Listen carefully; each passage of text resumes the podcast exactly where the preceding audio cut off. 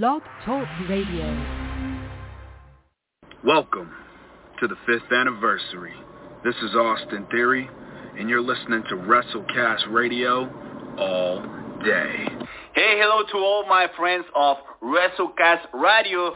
This is Flip Gordon, and I'm very excited to introduce you to one of my favorite wrestling radio shows. Hey, what's up, guys, from WrestleCast Radio? This is Humberto Carrillo, WWE Superstar. You are listening to WrestleCast Radio. El Latino está en la casa, baby. Welcome to WrestleCast Radio. Hello there, this is the aerial assassin Will Ospreay coming from you live from the Tokyo Dome in Japan and you are listening to WrestleCast Radio. What's going on? This is the man of the hour, Lio Rush, the 24-year-old piece of gold himself and you are officially listening to WrestleCast Radio. And then, ah, shit. Time to get down, y'all. Time to get down, get funky. With your boy, Tuco Scorpio.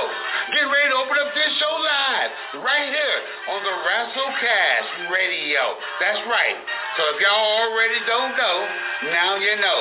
This is your boy Tuco, and I'm ready to get funky. So everybody out there, turn it up. Let's do this.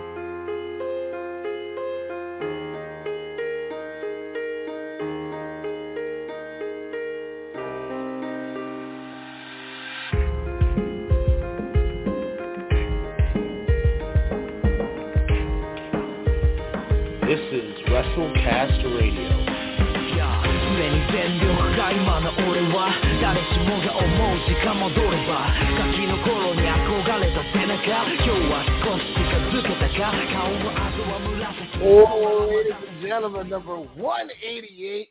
And that theme song tells us that in just, uh, I don't know, a day and a half, Alex, we're going to see a violent-ass cage match. How are we doing, sir? Violent ass is uh my wheelhouse. What? No, well, the 26th is uh, Masaki me and Katsuhiko Nakajima. The Oh, big no totally. But uh, but as I stated, I was like violent and ass. I was like, wait a second, that's that's not a good way to start episode 188 of WrestleCast Radio. But yes, I cannot wait to see the aggression uh, being handled in that. What, is this what one of only a few, if not the only cage match in Noah history? Yeah, I believe this is the first time they've ever ran a cage in Noah. Crazy. I'm, I'm intrigued by this. This is going to be really, this is going to be really good. Um, also, this just uh, smells Dragon- like Takagi. Come on. when we get Dragon Gate um, back at, in uh, Kobe Sambo Hall on Saturday as well. Yes. Um, the build up to Kobe World, correct? yeah, there's there's an awesome, awesome uh, three-way six-man tag, which I praise is the best thing in, in life when it comes to Dragon Gate. It's um, Ben K, Keisuke Okuda, and I can't remember who the third. Oh, Dragon Kid. Uh-huh. And they're taking on uh, Susumu Yokosuka, Genki Horiguchi, and uh, uh, s- what, um, King Shimizu. And then the third team is Eita, Kazma Sakamoto, and uh, Kaito Ishida, who is not going to great. He is uh, staying. Ignore the rumors that people have been saying to everybody. There's a lot of rumors wait, going wait. around. So is Really? Yeah, so you know how like you you found that thing that that they were posting about how the rumors are he's leaving. Um, Yeah, I didn't post the second part where it was like he just had minor surgery. I, I just wanted Yeah. to see you and uh you know the groups essentially the your the reaction. Well, it, so like I dug deeper after that too, to like like that's when that's when we found out about the knee scope thing, which, which you had mentioned.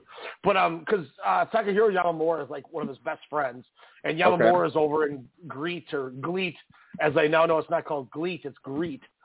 Um, I don't know why they have the L in it, but uh, Shima's a big proprietor of that company. Takehiro Yamamura is part of Strong Hearts. Ashida's a big is friends with with Yamamura. They run like a UWF kickboxing shoot fight style uh, division Oh. that they have over there. And, I he has a history in kickboxing.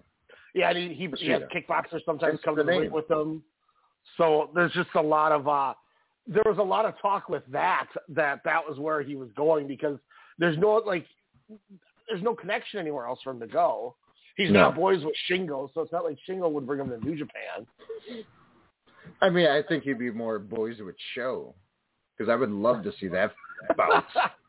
and like, I don't want to see him go to Noah and be stuck in that junior division. No, Albeit, I would no, love God, to no. see him.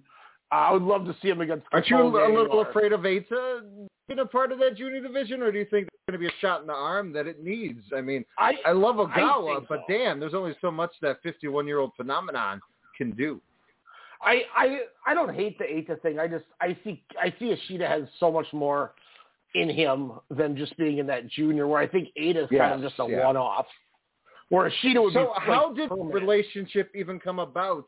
If DDT or sorry, if Noah is a part of the whole Wrestle Universe family, and then you get this Dragon Gate staple, you know, leading one of the hottest factions within the last three years at minimum, uh, you know, being a focal point of that. Like, how did it, all of this come about?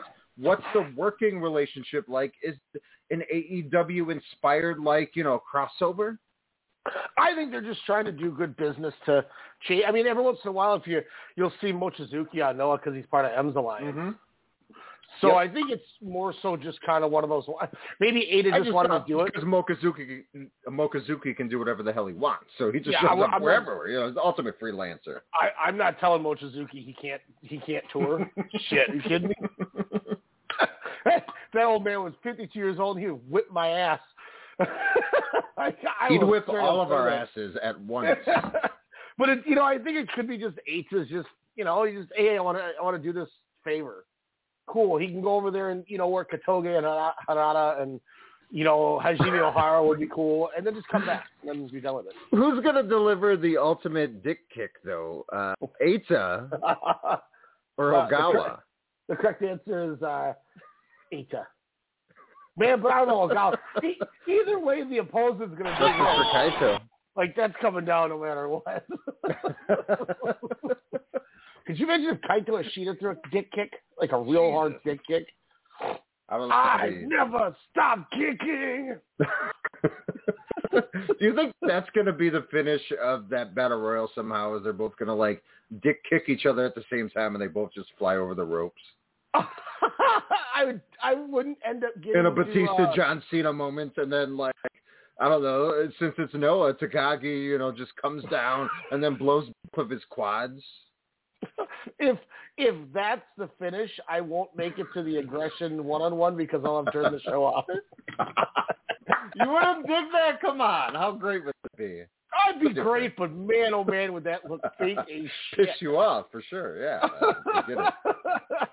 I will say the most disgusting uh, elimination that I saw over the weekend. I think I snapped it to the group, but it was when I was catching up on the the other Cinderella tournament matches, and Maika is wrestling Julia, and they're outside the ring, and she gives Julia like a brainbuster on the ring post, splits her head open. Jesus. While she's dangling, she just kicks her like kicks her in the chest.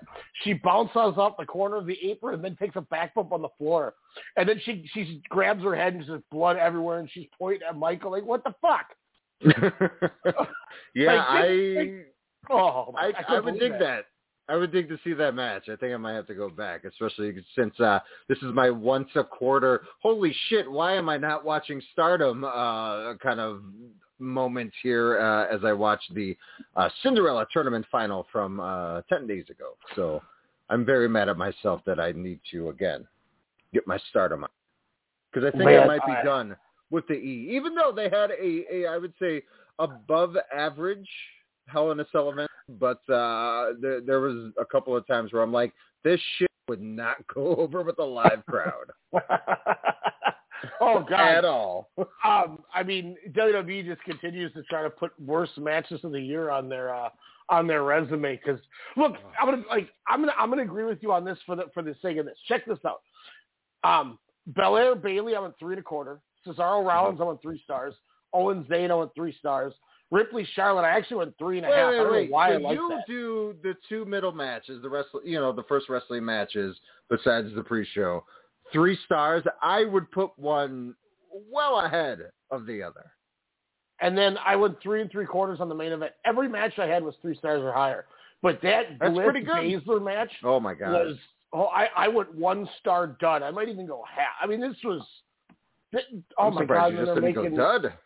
She's making people try to slap each other, and then they they hug each other instead, and because they're all happy. And then, oh, and did you, you see the following night on Raw where the same gimmick was happening? And Yeah, then Nia Jax was like, no! And then, like, she didn't get slapped by a dude on TV because I was like, whoa, they're going there. and then they hug, 2021, bro.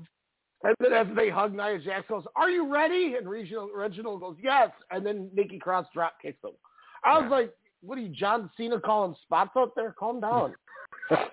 Stop screaming so loud. I look. Here's the thing: is I, I know probably maybe I maybe I went lower than than some people on these matches, but my problem was I kind of just went three star special for for a lot of the stuff because I had it on in the background and I would pay Mhm. attention every once in a while, but I just I don't care is my problem. Like I didn't see anything aside from that one match that I didn't like. I just I didn't care. Like I I I just don't felt care like that as the night- Rollins and Cesaro. I don't care about Owens and Sami Zayn anymore. I But Rollins Cesaro, they brought it. They had everything for what I don't know, eight to ten minute match it was. They brought that shit. Like I, I thought it was just a thrill. It was the one time I've been invested in a Seth Rollins Eddie thing in probably three years. and it was like, like I said, like an eight or ten minute match. I don't even know the time of it. But Cesaro was wrecking. Seth Rollins was, you know, actually okay. Like I can get into this type of style. You know, it's not, you know, the the gimmicky jackets that he would get from, you know, Shein or whatever Hoochoo, uh, bootleg wish, you know, websites. Uh, you know, or the Monday Night Messiah, or you know, the the CrossFit Messiah, any of that bullshit. But uh, I thought that was uh, besides the opening match, probably the the match of the night. yeah, like like I said, I didn't see anything that I didn't that that I didn't not like. Mm-hmm. I just didn't care, so I just wasn't paying. Like I didn't pay attention to it. I just I wasn't interested in what I was watching. While, while it wasn't bad by any means, I was just like, cool. Yeah, they're just you know, just two two dudes working. Were you surprised as uh, USA and, and NBC Universal was uh, that Fox got a Hell in a Cell match on a Friday Night SmackDown as the SmackDown Championship uh, match with Roman Reigns defending the title against Rey Mysterio happened on free TV, which Yeah. speculation before the event said, hey, it's going to take up majority of the second hour, when in reality it only took up 10 minutes. Ryan, what were your thoughts on that power grab? And should NBC Universal be pissed off because then they got their own Hell in a Cell match on Monday, but it only was with G4's Xavier Woods. it, like here's the thing is it's all about content. And that's the only reason they did it is because these networks are are hungry for content. And it look at AEW they're putting pay-per-view matches on their TV too because it's all about content now. Mm-hmm. you know so like I understand it. It's going to keep happening. But I mean what do you what do you what do you expect when you when you're when you're trying to run on two different networks and you're taking like NBC's going, hey man, we paid you for these pay per views. You you took a match off of our pay per view and gave Yeah. it to our competitor. What do you think they're gonna do? Oh, I didn't, sorry guys, I didn't think that was a big deal. But what does Fox have for streaming? They don't have Fox Sports anymore. It's whatever they- Bally Sports is. They don't have a successful own streaming app because the Fox app is, was six months that it came out ten years. Ago. Yeah, but the, thing is, they paid five hundred million dollars for SmackDown. That just like they paid five hundred million for Raw on the other end. Um, and then and then NBC Universal paid another billion dollars or whatever it was for the network. You know, so and they, they only got what, like twelve percent up in the demo, eighteen to forty nine. You know, a 0.54, but you know they were only up overall four point nine percent from the previous week, and that had a Hell in a Cell match with a you know a lucha legend, uh, Rey Mysterio, and one of the hottest things in the WWE, or at least the most consistent. You know, if not too consistent for a while in in Roman Reigns. because no one cares. It's it it go it's the it's the exact thing that I said about Hell in a Cell. There's a lot of really good work matches on that show that surprised me how Mhm. well it was. I just didn't care, so it just I don't have an opinion. Like like I I, I was thinking about this when I, when with the show, and I was like, well, how do I go about this when we when we talk in a Cell? And I just I'm like, it's going to be a lot of Alex probably because I just I don't I didn't watch. I just don't care. I have no interest in it, and it it literally now that I'm not watching on because I do everything. I'm, all my all my viewing is on the computer. Mm-hmm. I watch on the computer. I have three monitors. I I jam on my I play the show and I watch wrestling. That's what I do like every day. And I have to watch this Peacock, the worst app oh, I've the ever worst. tried to navigate in my entire flipping life. Mm-hmm. I got to try to navigate this bullshit on my cable. So I already don't like. I'm already pissed off when I start watching the thing as it is. And if And you I, tried so watching it live, right? And it wasn't working.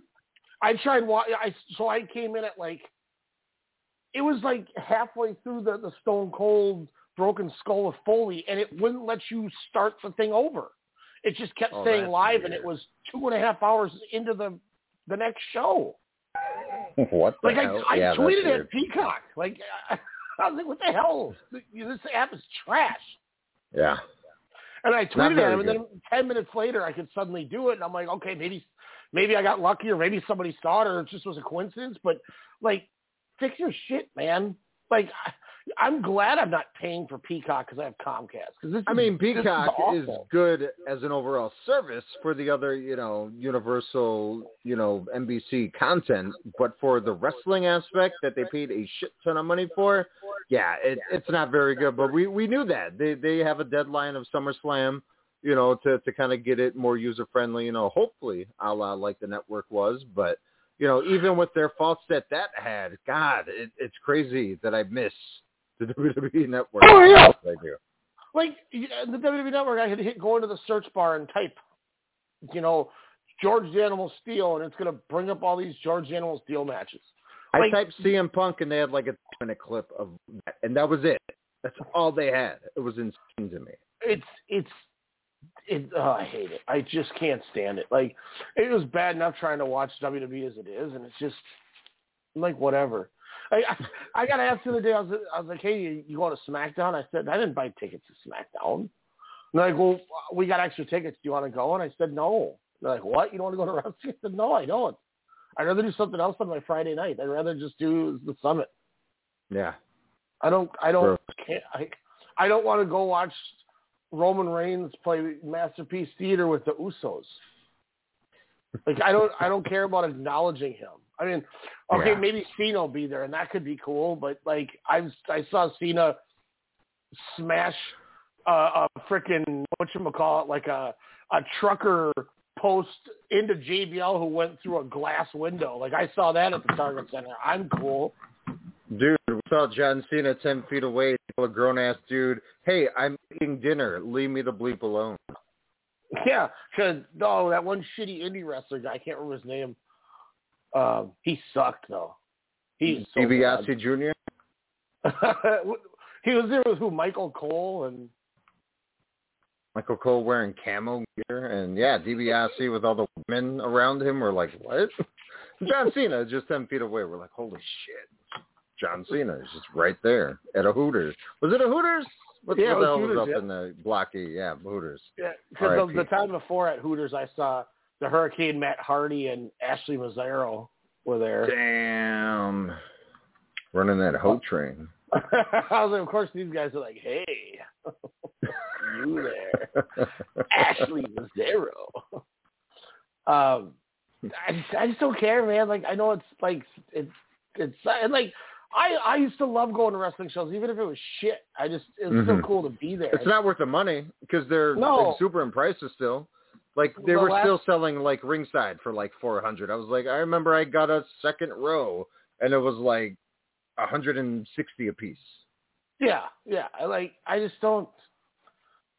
I the last the last WWE event I went to was the, the the draft at SmackDown when I was in Vegas at T-Mobile, and the opening match was Heavy Machinery against um, the B Team, and people were popping for that shit like it was. And I'm like laughing, and people are looking at me weird, and I'm like, why is it? What is entertaining about this guy running around yelling B Team? And then they go into the, the damn the draft and they show they show a USA or whatever and they got the first pick and they select Becky Lynch and they all start high fiving like they just got Trevor Lawrence or something. And I'm like, And I, I start laughing again, and people are looking at me, and I'm like, I don't belong here. I think this just isn't for me anymore. And then I left before the Bayley heel turn and title win against Charlotte. Like that was the main event, and I just was like, I just, I'm gonna leave. I'm bored. This sucks. I just left. Man, I went and walked around the strip. I don't care. I will say though, uh, speaking of Bayley, she's got to be. I I don't know. I I love this feud with Bianca. I I mean again, I don't watch SmackDown consistently, if at all, besides a clip here or there. Uh, but the package before the Belair match, I was it, it got me hyped. I was like, holy shit, Bayley heel is truly amazing. She was amazing when she was champion for over a year. I, I thought, you know, definitely a character you could follow along with. But uh, the match of Bianca, I thought was, you know, probably the match of the night. You know, of course, start starting things off with weapons galore. Uh, shout out to the spine buster on two kendo sticks stuck between the cell and the ring there. Uh, by Bianca Belair, uh, I, you know, creative usage of the braid unlike the pin attempt, you know, from the last what what was it? Uh, Roadblock Revenge Tour WrestleMania 20 whatever. Uh, you know, where she was supposed to wrap it around Bayley's leg. It was bots, whatever, but you know, it worked. Uh, this time, you know, kind of uh, Bayley wrapping uh, her hair, you know, I believe against the chair and this and that. But then, you know, Bianca Belair wrapping the braid against Bayley like a handcuffed and beating her. You know, it was a fun match. It was just yeah. like two women beating the shit out of each other Bayley, I thought, led that perfectly. Bianca Belair, you know, minus a few, I don't want to say botches in a negative term, but, you know, she caught herself on some missteps, you know, doing some turnbuckle aerial acrobatic shit, but she, she picked it up, you know, right away, and they just continued the match. And that was, like I said, within the first five minutes. And I, I thought the rest of the match, you know, just, just went really well. And I thought these two told a hell of a story and a, a good rivalry for Bianca Belair to have coming out of the the historic WrestleMania match with uh, Sasha Banks. Yeah, it was it was it was cool. Like I mean, I, I thought it, it did a lot of cool shit. Um, I can't. Uh, once again, you know, this is going to be the story of the pay per view for me for about eighty percent of it. I can't tell you much that otherwise that they did. I mean, the Bayley redid the two kendo stick thing, but it was like pre-taped together or whatever. Yeah. And uh, yeah. McAfee called that out, which I thought was pretty entertaining. Um, I mean, yeah, they they they wrestled each other in a good way. Like I just don't, I don't even think I don't know what to say because I didn't, I didn't care to watch it. Yeah, I just don't care. Like I don't. I have. I Are have, you being paid by Tony Khan that I don't know about? Do you agree when he said that Double or Nothing was a much better show than WrestleMania this year? Um, I think so. WrestleMania had some some good stuff though. Don't get me wrong. I think WrestleMania. It's hard to judge because it's two nights. Uh, out of the, I'll say out of the three nights, they had the best match. WrestleMania did mm-hmm. with. Uh, I mean, let, us go by. Let's go by the events. Double or Nothing, of course, is the tremendous pre-show match uh, that should not have been on the pre-show. But damn, if that didn't make me want to buy the pay-per-view after uh, Serena Deeb defending that NWA World uh, Women's Championship against Riho, uh, Hangman Page and Brian Cage in that uh, you know Page against the Cage. I, I don't even know against the Cage back matchup. Back to back four star matches though, back to back notebook matches. Yeah. They were great. Bucks and Moxley and Eddie Kingston, which I thoroughly enjoy, one of the better Mhm. tag matches that I saw in AEW's history so far. A Jungle Boy winning the Casino Battle Royal after eliminating Christian Cage. Great you know, kind of taking those uh, marks down a notch. Uh, Cody Rhodes, which I, you know, one of the matches that surprised the hell out of me how much I enjoyed it with Anthony Ogogo. Uh, Miro taking and beating Lance That Archer rocks. via technical submission for the TNT Championship. Dr. Britt Baker being Hikaru Shido. Shida, God, where where where, where am I going here? Uh, Oh, for the. AEW Women's World Championship, uh, which was the uh, the debut of the new bigger belt as well. Darby Allin and Sting taking on Men of the Year, Ethan Page and Scorpio Sky, which made me a That's Sting mark for the first time in my life. Kenny right. Omega in that historic triple threat as he Orange Cassidy and Pac regaining that title. And of course, the Stadium Stampede match, which was the Sammy Guevara a free for all, a star performance as the Inner Circle defeated the Pinnacle. Yeah, it was. I mean, that show top to bottom, I think, was better. hands down. I Yeah. just, I, I think the best match was was Sasha and, and Belair because that was just so good. Yes. And it, and there was so like it it just it worked on so many levels and they and you knew they were going to go that hard. It's like it's like when you if you you know it's like oh you're going to get Okada and Ospreay tonight. Well you know they're going to work as hard as humanly possible to make it the best thing ever. So I'm not I'm not worried about it. Um, but I just I don't know, man. Like we can keep like I'm gonna be honest with you. The match that I I watched more the most was the worst match on that show because I What, couldn't take my eyes away from how bad it was watching Sasha or uh, um, Alexa, Alexa Bliss, Bliss. like she's like making her separate her hands from her and She, she's a contortionist all of a sudden when she was trying to do like a bootleg Bray Wyatt front forward crab. I started laughing so hard when she started walking around. I said, "What the hell is going on here?" My other thing with that is, as bad as that was, we have to give credit to both of these athletes for going through this shit. For Alexa Bliss to kind of continue this gimmick, even though it's a well ran past its course. They even got rid of that Lily doll after the the abysmal uh, ending segment of a Monday Night Raw as it chased and tormented Shayna Baszler. But you got to give credit to Shayna Baszler for doing 15 minutes of non-wrestling with a doll, and then for de- you know pretty much dealing with this bullshit. Mean, Losing, losing, and then Nia Jax trying to be you know trying to be a credible friend, and then Alexa Bliss saying we were never friends, and then hypnotizing said Nia Jax. Uh, in the oh God, that was, I I literally laughed and was about to flip my TV over, and I was like, that would never work with a live crowd. They would be laughed out of the damn building. Oh yeah, People would have walked out. The first time the Fiend was on Fox, there was Fox executives sitting in the front row and they were laughing. Like, what the hell are we Really? watching here? Yeah, there's a picture of it. Wait, it wasn't Mike Tyson sleeping? um, it's I well, then Alexa Bliss tweets like this. She's tweeting something like, "Oh, I can't remember what it was. Let me let me find this tweet because it was just So out of It- your your wrestling peoples, any of them defend this bullshit? no. I've never. Okay.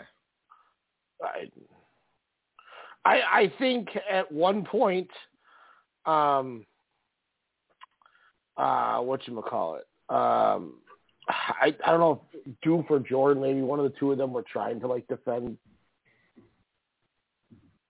It's, oh my God, bless America. Can Baszler ever show her face again in Pro Wrestling Summit after that atrociousness? She better. She's the she's the first and only uh, women's champion since I started it. Yeah, but you're not gonna strip her for for you know fighting a doll. No, because they they pay her more than I do. So get your money. Secure the bag. yeah, get that bag, girl. I just I won't treat you that way. you're the evolve of streaming Puro, is what you're saying.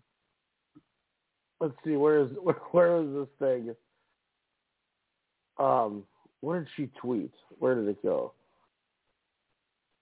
Alexa Bliss tweeted something um, about like how she's all extremely happy about what she's doing and everything. Like I, I can't find it. I don't know where it went. And I'm just I'm just getting a deep dividend into God. You know then, what's even uh, crazier is I think Syuri of Stardom probably would have bitch slapped everyone. Oh yeah, even creative. died. Speaking of creative and the WWE, uh, kind of a story uh, making the rounds. A WWE Raw writer uh, who was on a podcast talking about Oh. how she was essentially hired because of her comedic TV background that she had. Uh, I believe she was on Asian Not Asian podcast here. Uh, Monday Night Raw writer Kenise Mobley uh, talked about her occupation, saying that claimed WWE did not ask if she knew anything about pro wrestling. She didn't even know the name of their champion. She said, I think his name is Bobby Ashley or Bobby Ashley. That's all this company's doing now. They're just they're trying to just bring in prolific people to to write. To, uh, let me let me let me let me jump into something that I just saw. Um, outstanding structured reality program Emmy list has come out. I want you to tell me if you've heard of any of these shows. And the, there's a reason why I'll go through this, but you're the TV guy, okay? Yep. Family or fiance? I don't know what that is, but it sounds like a, a learning channel type of show. I think it's about do you pick the family or the fiance? Uh, eight engaged couples who bring their disapproved families together for three days under one roof. Hmm. Dream Life. Dream Life? No, I have no idea what that is. Serena DC moves to Hollywood to open a new dating site and film her celebrity interview show. Followed Serena and her staff. Um, guest starring Caitlyn Jenner, Tara Reid, and Corey Feldman. No, I'm good. Doctor Pimple Popper. I, that I do know, yes, because that show scares the shit out of me. um, Celebrity IOU. Uh, no, but that sounds like that would have Danny Bonaduce on it.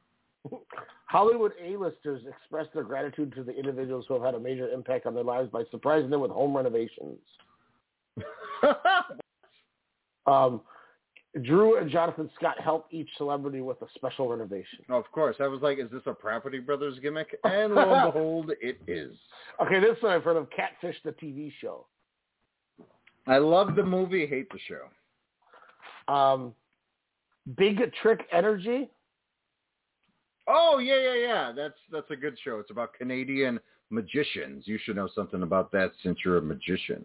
Nice, ladies. Go. Um, best of the worst. It sounds like a '90s type of kickboxing movie, or was that best of the best? Best of the best. Uh, members of the Red Letter Media watch and review multiple film ranging from B movies to instructional videos, sometimes sent in by fans. No. no uh, and uh, as I'm going in reverse uh, alphabetical order here too, uh, Antiques Roadshow. Oh, of course, love Antiques Roadshow. And uh, the last one on here, AEW Dynamite. Really structured reality programming. AEW is headlined by Cody and Brandi Rhodes, Chris Jericho, the Young Bucks, Kenny Omega, Hangman Page, and Jon Moxley. AEW is a global wrestling league that features a roster of diverse male and female wrestlers, giving fans a new wrestling experience for the first time in 20 years. Could you hmm. imagine if the TV company of the WWE, who is like horny for being a TV network, AEW gets an Emmy before they do? Everyone's getting fired. yeah. Wow. Has the WWE ever been nominated besides like a YouTube or a Webby award? I'm sure they have. And I'm sure, you know, uh, WWE always gets on the list for Emmys with Raw and stuff, but Oh, do they? I never knew that. That's crazy. Well, I'm sure there's like a giant list that they narrow down. Oh, oh, yeah, yeah. But Man, oh man, I hysterically laughed when I just read that. what is happening? Shut up to everybody. I like how I'm seeing all these stories over the last week saying like Vince knows the the product is stale. Vince and WWE are looking to rebuild the product by the end of 2020. Like all this bullshit. It's like no, he just about securing the bag, making those Netflix movie deals, and then selling the company to like I don't know AOL. This this company has two has every wrestler under the under the roof. Um, they got guys like Drew Gulak and Ricochet on, on main event. Yet they feature Tamina Snuka and Dominik Mysterio on their TV shows like predominantly as and they're champions. No, they Think feature Tamina Snuka and Natalya Neidhart, which I didn't even know they were the women tag champions. Uh, get into backstage shenanigans with Mandy Rose and the other one, uh, Dana Brooke, and like three weeks in a row doing the exact same gimmicks. Ex- uh, I don't know. They're they're trading in their actual wrestling gear. When when I was at MPW, I showed up with knee pads, wrestling shoes, shorts, and a T-shirt. I didn't I didn't come in kick pads and full gimmicks to training. no, the first time uh, the the blonde duos were like posing and doing uh, a calendar shoot or something in a wrestling performance center training facility. what sense was that? Like ten feet away from the ring, they're in bikinis taking pictures, and I was just like, that makes no sense for any storyline whatsoever. Man, I miss back when they used to do like the diva shoots, and they take like Torrie Wilson and Trish Stratus to like Cabo and have them get all just doing like a like a all airbrushed. Yeah, I was like, man, that, when I was like 19 years old, I was like, this is this is tight. I, I got some DVDs from from uh, Sam Goody when I worked there all the time. Sam Goody. well, like, all right. So aside from um, a crash pad being removed and caught on film, um, or the mystery kick by uh, Charlotte Flair to Rhea Ripley. Yeah, Kevin Dunn, man, is losing his touch. Like, what is he doing? Yeah. If they didn't He's have to do 900 two now? cuts, like every Yeah, second they're cutting, like that's their problem. Yeah, yeah, it's like Stroke City. What do you want to talk about in the show? Because I, like, I watched it, and I don't care. I don't have anything to say about it. I don't have anything to add to it. I, it No, just I- was there for me. I and maybe that's why I was like, oh, well, it was under three hours to begin with. You know, I fast forwarded through all the the promos in the beginning, you know, the the entrances and shit like that. Uh, like I said, Bianca and and Bayley, I thought was tremendous. Cesaro and Seth Rollins, great fast intensity. Uh, Cesaro just proves again why the hell you haven't given this guy the brass ring yet. But you know, again, Seth Rollins has been really good in this feud let's you know not only this match, but I thought their Mania match was really good too. You know, Cesaro getting over there. But what I liked about the match, Ryan, was simplicity of the finish, where Cesaro was just kicking his ass. He was intense. He was about to get him into another swing, and then Rollins just small packages him and gets the win. I was like, okay. Usually an ending like that will piss me off. I was like, okay, I'm good with that. Of course, the abysmal uh, Baszler uh, Bliss match we won't talk about. Sami Zayn, Kevin Owens. I don't know. This didn't do anything for me. Good match, but I was surprised that Sami Zayn was dominant 50% of the match and still picked up the victory. What do you think Yeah. Kevin Owens needs to do when he comes back from this sabbatical? Or is he just waiting for his contract to run out so he can go to AEW? Or is he going to pull a Samoa Joe, who just recently came back on NXT and maybe uh, wants to go play with Trips? And Hideki Suzuki. Yeah, I was like, what the fuck is Hideki Suzuki doing? And then I was like, oh, I, for- I didn't know he was actually there. like, Oh, you mean like, me? My doppelganger?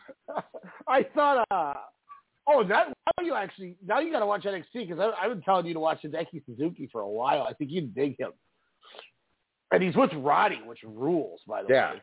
Who was the Um, other guy? I had no idea who that white guy was. Uh, Tyler Rust. He signed. In, he signed the same time that um, uh, Jiro did, Oh. so he's in that class.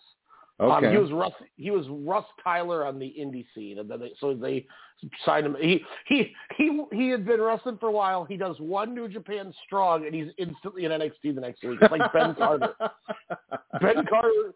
I'm like, this this dude's gonna be tight. That Ben Carter works Game Changer. He works AEW Dark, and the next week he's in NXT. I was Yeah. like, well, that, that makes sense because this company's scared to death. Um, I, I'm not gonna lie. I did enjoy seeing Alex Zayne and Cameron Grimes kind of each other on on NXT this week. I was like, I'm down for that shit any day of the week. And how Well, over is Cameron Grimes? and then Blake Christian wrestled Kushida. Yeah, yeah. So that happened. I don't remember what his name is now, but uh, and and I'm ecsta- ecstatic that Stokely Hathaway is in this with this group, or what do they call Michael Bivens? Mm-hmm. I I think he is tremendous. Well, yeah, because none of none of them can probably talk. That was my realization. I was like, can a Roddy really carry a pro? I don't know. Maybe, maybe that's why they got this guy. he's really good though. He um he tweeted uh, um he he he uh he tweeted the street's not safe no more. And uh, Walter responded to him, I know, big bro. Two crying faces. Me, Fabian, and Marcel respect you. Please don't hurt us. That's because they they go back from from doing a lot of the the Germany stuff. He used to book Stokely Stokely Hathaway in WXW. oh, that's even cooler. I, I dig so it. Hathaway is great. what I don't dig though is the disrespect that one Viper, not named Randy Orton, got uh, as they made their main roster debut. shit. Keep going. Viper Piper Niven has been dominating the English, Scottish, indie wrestling scene over the last couple of years. Has been in NXT UK. Was in a few of the Mae Young Classics, and the announcers were like, "Who?" I get the Jimmy Smith guy should be like, "I don't know who this person is. They're not in my notes." But the other two wrestlers on that show should damn well know who Viper Niven is, and they played it so stupidly that again I wanted to flip my TV off of my my wall. It's it's the same thing as when when Mia Yim lost her mask and they're like, I, who is that? I can't I can't tell who that is. What do you mean you can't tell who this is? It's fucking Keith Mia Lee's Yim. girlfriend. She she's been here for like four years. Dude, do drop. Dude, this, oh, I I don't even know. Was it that writer that we just talked about that made up this whole scenario? Do you think? It might have. I don't know, man. I, Jesus. Like, I mean, she went from being Queen Viper, based off of, you know, the Super Mario Brothers princess, running in Japan and overseas, and then she comes in and they she goes to Piper Niven instead. Okay, that's fine. I get it. You're not going to call her Queen Viper. That's that's totally Mhm. cool. Then she goes NXT UK and she's she's working Toni Storm and everything. I'm like, yeah, cool. And then this happens, and it's like, I don't understand what's going on here. Like, I could be wrong, but um, I'm try I'm trying to find I'm trying to find out to make sure I didn't I'm not screwing up or anything. But I Mhm. could have swore that uh that Corey Graves did commentary on one of those shows that uh she worked in the Mae Young Classic. oh Lord, that makes So it even better. He's called a match of hers before. God, I, I feel bad for Blair Davenport whenever uh, she makes her main roster debut. Yeesh. Blair Davenport. It's Blair Davenport. Uh, it is the uh, one uh, Mrs. Aerial Assassin, Will Ospreay's better half, Bea Priestley, as the air Oh. vignettes for NXT UK. I thought you were going to say that's like Kaylee Ray's real name or something. Wait, is what is what? So what are they calling her in NXT UK? Uh, Blair Davenport. Oh Lord, that's okay. That's a real thing. Yeah, that's, that's happening. She said, "You're not they- taking my name, a la Keith Lee, which he can't even trademark his own name anymore, What do you? Uh, what, blocked." what are they going to call Will when he goes over there? Billiam, eggplant emoji T-shirts. He's going to be Billy Goat Sampson. oh, uh, we that's our next shirts. Uh, Rhea Ripley defended the Raw Women's Championship against Queen Charlotte Flair. As my girlfriend said, "Wow, is that Charlotte? What happened?" Um, this match happened. Uh, it was, I would say, Rhea Ripley's strongest match as a champ, or you know, since on the main roster. I would say, since again she was kind of forgotten for a while when she came up uh, before she won the title. Um, but like I said, one of the- better matches that she had that wasn't on an NXT uh, screen there. But again, the Phantom kick by Charlotte. But again, I thought Charlotte, you know, she did all right. But you know, this wasn't anything to go home with. What did you think? I I I for whatever reason, maybe it's just because I paid more attention. This was probably my second favorite match of the night. Okay. Um, I thought there was Even some with things the that were kind of finish. See, that's the thing is I didn't see the finish, so I didn't. I, I didn't really. Oh, so I just heard the yeah. bell ring, and then I saw that she was DQ'd, and I was like, "Oh, I wonder what happened." And then I was like, "I'm not even going to try to rewind it and see what happened because Peacock." Not on the. Peacock. Yeah, Can't do that shit. I did. I did like when your um, whole system.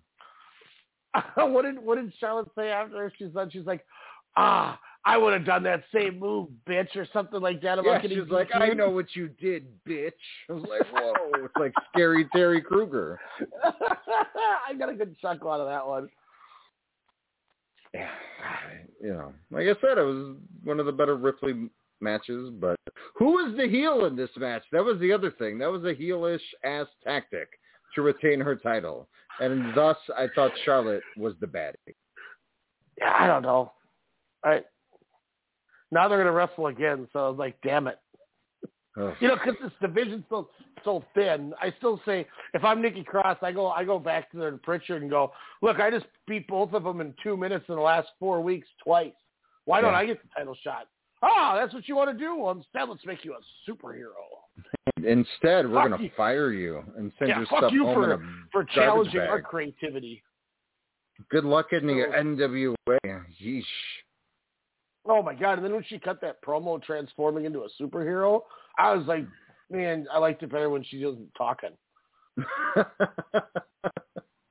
uh, speaking of non-talking, and uh, hopefully the last time we see these two uh, engage in a ring in a long, long time, Drew McIntyre challenging yet again for the Raw Heavyweight Championship against, I would say, one of the most ballerest intros I think I've seen in a long time with the Thunderbolts and the giant 3D graphic of the Almighty. Uh, tremendous presentation. And then, oh yeah, he comes out with MVP. And I was like, it took him how long to make this guy a champion? Uh, granted, he had a lot to learn, but I thought, you know, this match wasn't anything special. Nice hoss battle, you know, don't get me wrong, beating the shit out of each other as we saw the welt from Drew McIntyre yet again. Uh, but also Bobby Lashley, you know, sporting some, you know, lost skin as a bandage on his, uh, uh, during the match on Monday kind of came off and you just saw bare pink skin. You're like, holy shit. Uh, but besides that, uh, you know, it was cool. I was kind of like you. I was just like, you know, kind of nodding off here and there. And, you know, I was like, all right, I, I know who's going to win this. Oh, Bobby Lashley wins. Hooray. No more. But as we stated, this roster is pretty thin here, especially for the face side for Bobby Lashley on Raw.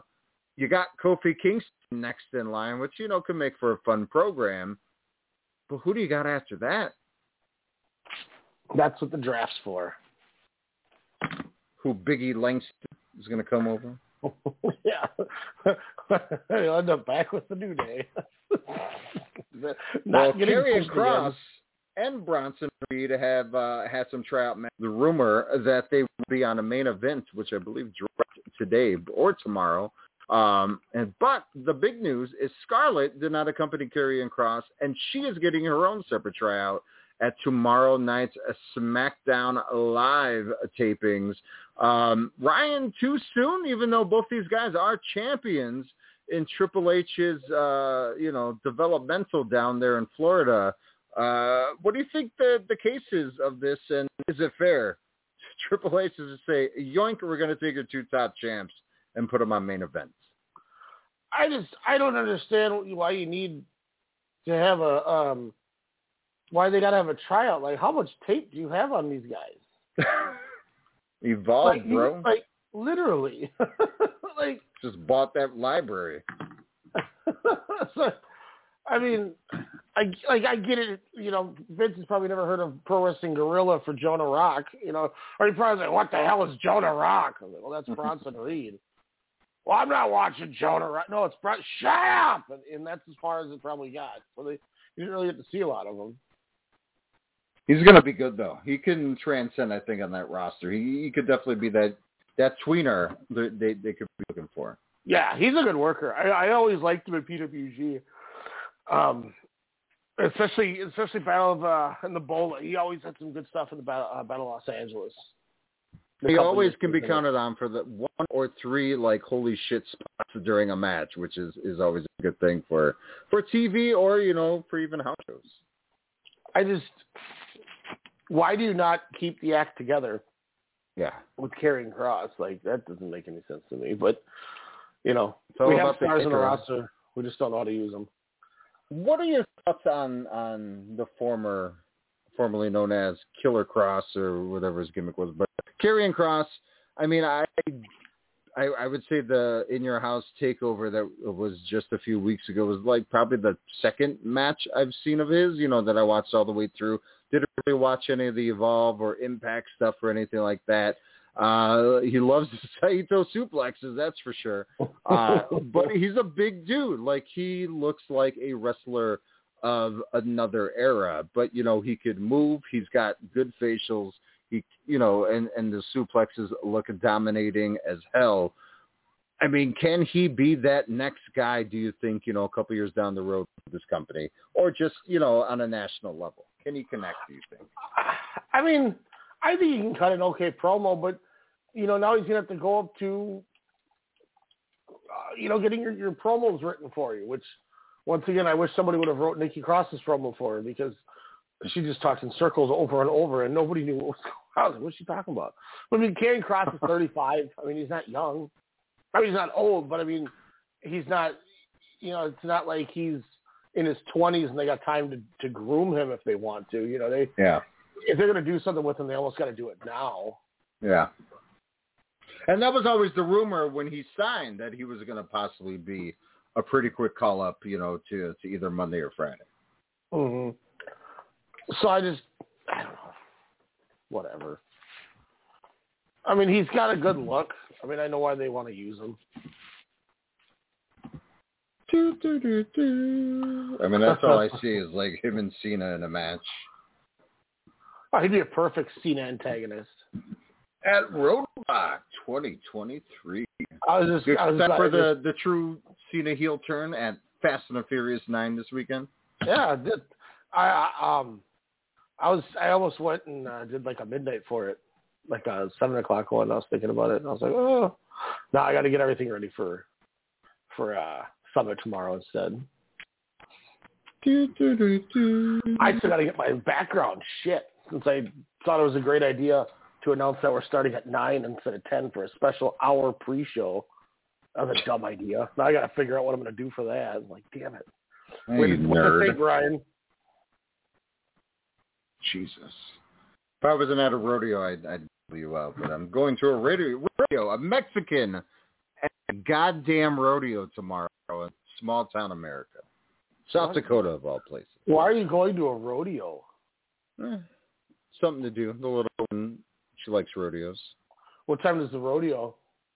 I think seven to like eleven. There's like a shit ton of people going. Apparently, apparently it's a cool event. This is And me, me being a man about town now, I have to you know make appearances every now and then. Got it. Sucks, but you know who knows. Ladies and gentlemen, we will not be seeing Alex Mello at the Summer Games two tomorrow. We, I might uh, show up on you- a cellular device. we wish you well in your future endeavors. Son of a bitch. No, I'm just kidding. I kid, I kid. I don't know. I like. I don't have anything left to say about this pay per view. If you're Madison Square Garden, do you charge the E double since they're crawling back there after AEW announced that they're going to be at Arthur Stadium, uh, possibly twenty five thousand for a AEW Dynamite uh, event in August? Yeah, it's August. September? I think they have- I think they have like a like a permanent fee that they. But they haven't have. like the, they wrestled there what two years ago for the first time in like ten years or some bullshit like that. Yeah. I Yeah. them double. Yeah. Why not? I mean, they try to block New Japan too. Yeah, I mean, those guys.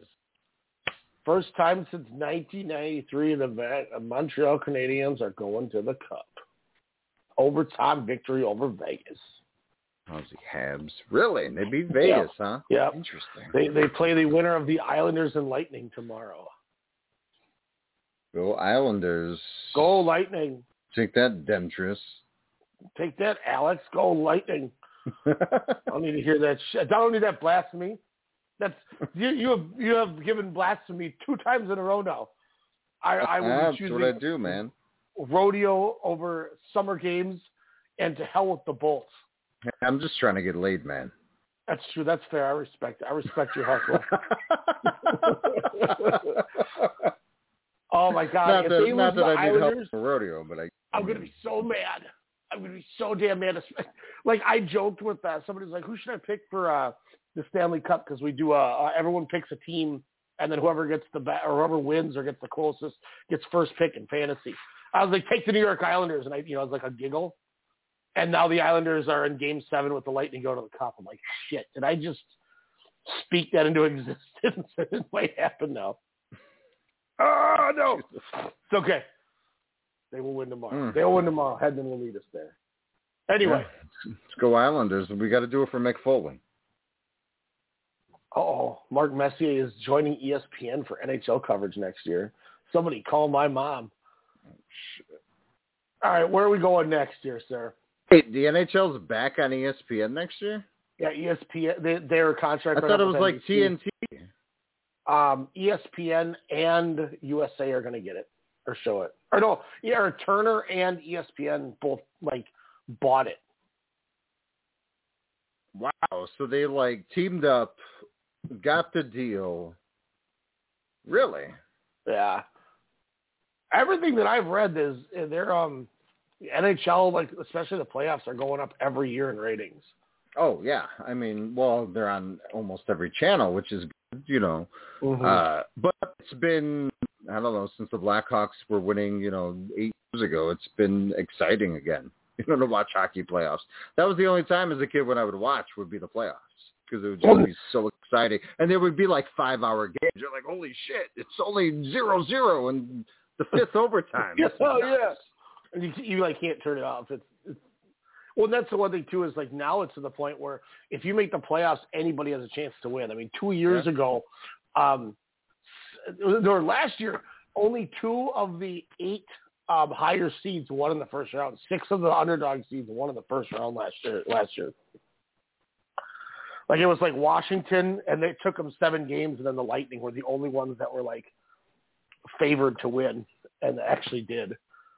Otherwise, Tampa would have been the only one, I think. I was like, damn, man. Is Ovechkin, when it's all said and done, is he going to be a step ahead of Crosby, or is Crosby still the man of this era? Or is Crosby's got all those rings, got those rings, man. I think that's a huge, that's huge. Yeah, but Ovechkin's I- got all those points and goals.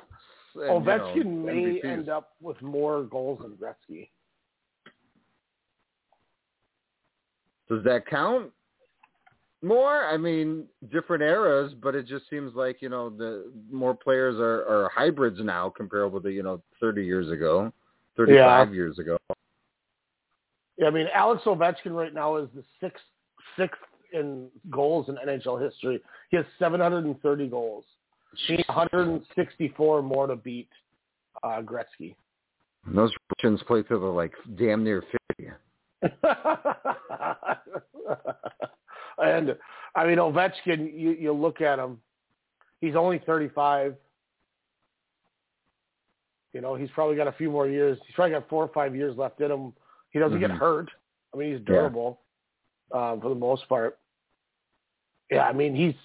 You look at his last few seasons. You know, obviously this year he only had 24 goals. There- It was a weird year, but the year before he had 48 goals and 68. He had 51, then 49, 33. Then the year before that, 50, 53, 51. One year he had 65. Like he's. I, I, I want him to break it. I think it'd be awesome. Mhm. I mean, he he theoretically could And he would still years. be underneath Sidney Crosby. Let's see, he's got a total of 1,320 points. Where's Crosby's points? 1,320 to Crosby. They came in the same year. Crosby, where the damn? He's got a much bigger. uh The Wikipedia is way different. Okay. Oh, does it have regular season and play? Oh, this isn't what I want. Take that, Zach Parisi. Yeesh. 13. No, that's not right. We just want, I just want Crosby's career points. That's all I want. Why is it so hard? What is Casey? Uh, Kane Nine have to hundred and do? forty-two. Um, he has 1,300. So he has five more points than Ovechkin for overall. Wow. Okay. Wow. I'm surprised, especially with He's the eight. He has 839 assists, Jesus. and he's got more more rings. Man. So yeah, Crosby, my my son, Sid the kid. That's right. That's what. That's why he's named that. I get it now. Uh, yeah. I thought you were just a fan of, of Sid Justice, or maybe Jen Um, was. I, I I don't know her past. So we got one other show really to to review, and then a bunch of news from what I see on here. Um, I I think we should just get into it. I, I can talk that. I watched that Game Changer Outlaw Mud show. If we want to talk that for any reason too, I did check that out. Um, oh, where the police were called? Oh, I didn't see the police called. Because it was it was the main right. It was Warner, Mance Warner, and uh, MDK uh, Nick Gage, right? Yeah, I, I didn't see the cops there. I saw Joey Janela. He videotaped. He said, "Oh, when people think this shit's real, or you know something along those lines." Not before he was Florida man, and you know, of course, trolling Drake Wuertz uh, the other day at that uh, horrific uh, town meeting. But uh yeah, he took a video and it said, "Wow, when you know cops think this shit's real," and they like came in and thought it was like a real bro. That's and they had to like make them, you know, they had to educate them, if you will. Yeah, Gage Gage won via pile driver. That was pretty tight. Um, On wasn't glass the greatest or show. or or what? He just, just, I mean, they were hitting each other with everything, and he just picked him, picked him up, and just drove his head to the Oh, ground. That was it. Uh, Mance Warner broke a door over his back, though. That was pretty cool. But I mean, I like this wasn't a good show. Uh, Jordan Oliver with the torture crab beat Gringo Loco. I went two and three quarters. Gringo Loco though coming to the ring with a goat. An actual goat or Yeah, it was on. Yeah, he had a goat on a rope from the from the fair thing they were at. No. In Wyoming. Um, Dickinson defeats uh, Two Cold Scorpio with a DVD and uh, two. I went two and a quarter. Scorpio, I think, got hurt, but it was wasn't very good. Jimmy Jimmy Lloyd via tombstone pile driver that was stra- straddling the middle rope, uh, a door over the rope, uh, defeated Allie Katch. Wasn't very good though at two and a quarter. Matthew Justice lost to one called Manners via Dr. Bomb. I did go three. Orin Veidt AJ Gray for I don't know why I didn't see that match or what I was doing, but I I think I I didn't come back from the intermission in time. Is it because you hate Orin Veidt? He had a he had a really good match. Uh, one of the last shows that I saw. I can't. It was in, I think it was in a deathmatch tournament. Where I thought it was really good against. Um, uh, I can't remember who he worked on it. Uh, but then uh, Atticus Cogar lost to Ricky Morton Nice. in like three Whoa. minutes. Really? Yeah, I was. He's just beating the shit out of Ricky Morton, and then he went to stick the uh, skewers in his head, and Morton a small package and pinned him. And then they announced that Ricky Morton, that Wyoming was the only state he never wrestled in, so that's why he was on the show because he'd never wrestled in Wyoming before. Um, Oh. And then Cogar came back in and jumped him and was about to skewer his head, and then uh, Janela made the save and challenged Cogar to a match at Homecoming. So that'll be awesome. Cogar Mhm. and Janela on the undercard, and then Gage beat Mance Warner. That was That's on the uh, second week of July, right? Homecoming. I think it's the end of July. Oh, okay. Let me double check. Cardona and Gage. That crazy matchup. Did you see? the fans are going to murder him? At, uh, uh, the 24th and 25th of July. Did you see when uh, he showed up at the their figures podcast? No, I did not. Um, Gage and, showed uh, up. Yeah, and he's cursing them out and whatnot, and, and everyone's booing him and cheering for uh Oh, cheering Ryder. for uh yeah. Uh, Backyard Wrestling three, uh this coming or next Saturday, three PM. brother versus brother, Dexter White versus Otis White. It's uh Atticus Cogar versus Otis Cogar. Well, it's got to be better than that brother brother match that we saw please. two years ago. Um, also, uh, Nasty Leroy versus world famous CB Natas, which is Satan backwards, taking on Ricky Crash, who I believe is Ricky Shane Page. Was the one driving the car? That's the last one. Maybe. What is this? Dallas on the tenth. Joey Janela versus Ninja Mack. It's Nick Gage and Alex Colon in uh in Dallas. Oh, like one on one? Yeah. Oh, Dallas is not ready for that shit at all. Jesus. Starboy Charlie Tony Deppen. That's cool. Wow, I wonder if the title's on the line for that. The ROH gimmick? No, the um the Game Changer. They're running a show Oh. in Dallas, and it's it's Gage and uh, Colon. Hmm. Kane versus Taker live from the yard. We go back to where it all started. What is this? Oh, there's like a backyard wrestling video of uh, I think Col- the two Cogars from when they were like little like five year old kids. Interesting. That's really funny. Otis. Oh, and he's supposed to be uh he's supposed to be like Undertaker. And then Dexter is supposed to be like Kane. This is great. Um Yeah, I, I mean there's that, that's that was about it for that show, but there's there's some fun stuff coming up I think for that homecoming. Ruckus is going to be on the homecoming. That's cool. Ruckus. Oh man, yeah, I'm excited for that. I'm going to be actually at a uh, campaign launch for a gentleman from this area who has like done the national anthem at like a shit ton of NFL, NBA, NHL games. Um, he's an author, motivational speaker. But I found out as I corresponded uh, through email with him as we're setting up his wonderful launch ad in our paper here next week uh, that he is a wrestling nerd. Um, he was actually from, uh, I believe it was South Korea. He was from Seoul. Uh, was adopted and then brought to the states. He's a Air Force veteran as well, but he became, you know, this wonderful, you know, human being. Really nice guy, full of energy. Uh, and then he was like, I saw on his website, you know, it was a picture of him and Brutus Beefcake. I was like, oh yeah, we ran into him like Starcast. He was on a lot of cocaine, but I didn't say that part. Um, but uh, I was just I, I mentioned the wrestling thing, and we corresponded about wrestling for about like three emails, so that was pretty tight. But hey, next Saturday we'll be uh, launching here in town, and uh, it's going to be pretty pretty damn cool. So excited for that. So uh, Natas is Jody Threat. Uh, she and it's a picture of her as a backyarder. And then uh, Ricky Crash is Ricky Shane Page, and there's a picture of him as a backyard, and he looks like he's about 14 in this picture. Is anyone going to shoot someone in the face? Or did they shoot him with a sparkler, right? Fireworks, he he was- shot himself? yeah, he uh, the the Schlack gave this like random dude like a, That's who it uh, a sparkler to like shoot or whatever, and he shot himself with a Roman candle or whatever. Oh, Schlack. Yeah, it says uh, Atticus Cogar tweeted, "My brother was born in 1990. The Undertaker debuted in 1990. I was born in 1997. Kane debuted in 1997. Brother versus brother. This is pretty much Undertaker versus Kane if they were backyard wrestlers. Gross. Those matches were garbage.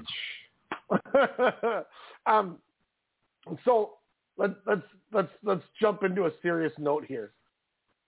Um, God, I just keep going down rabbit holes. Congratulations to the Clippers for winning the first ever Western Conference Finals game a mere 72 years after the Lakers first did it. That was from Max Kellerman. Phoenix going to Um, win though? Well, well, they're up two one though, still, right? Phoenix.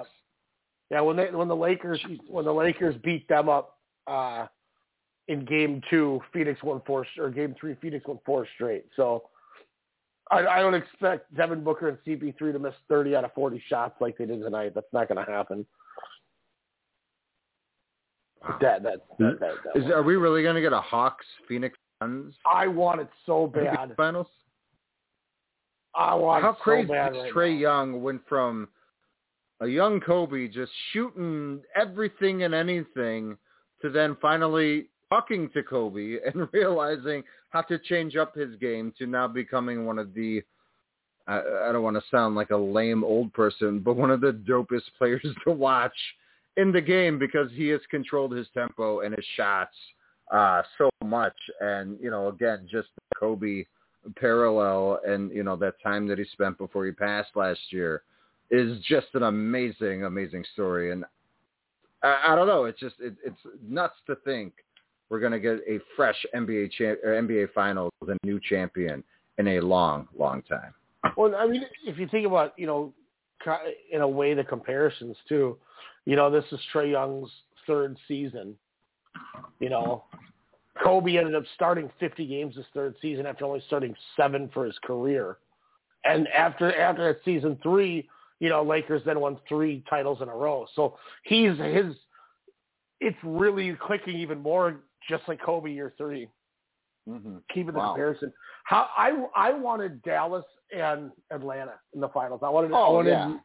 Luke and the, uh, Dallas should have beat the Clippers, man.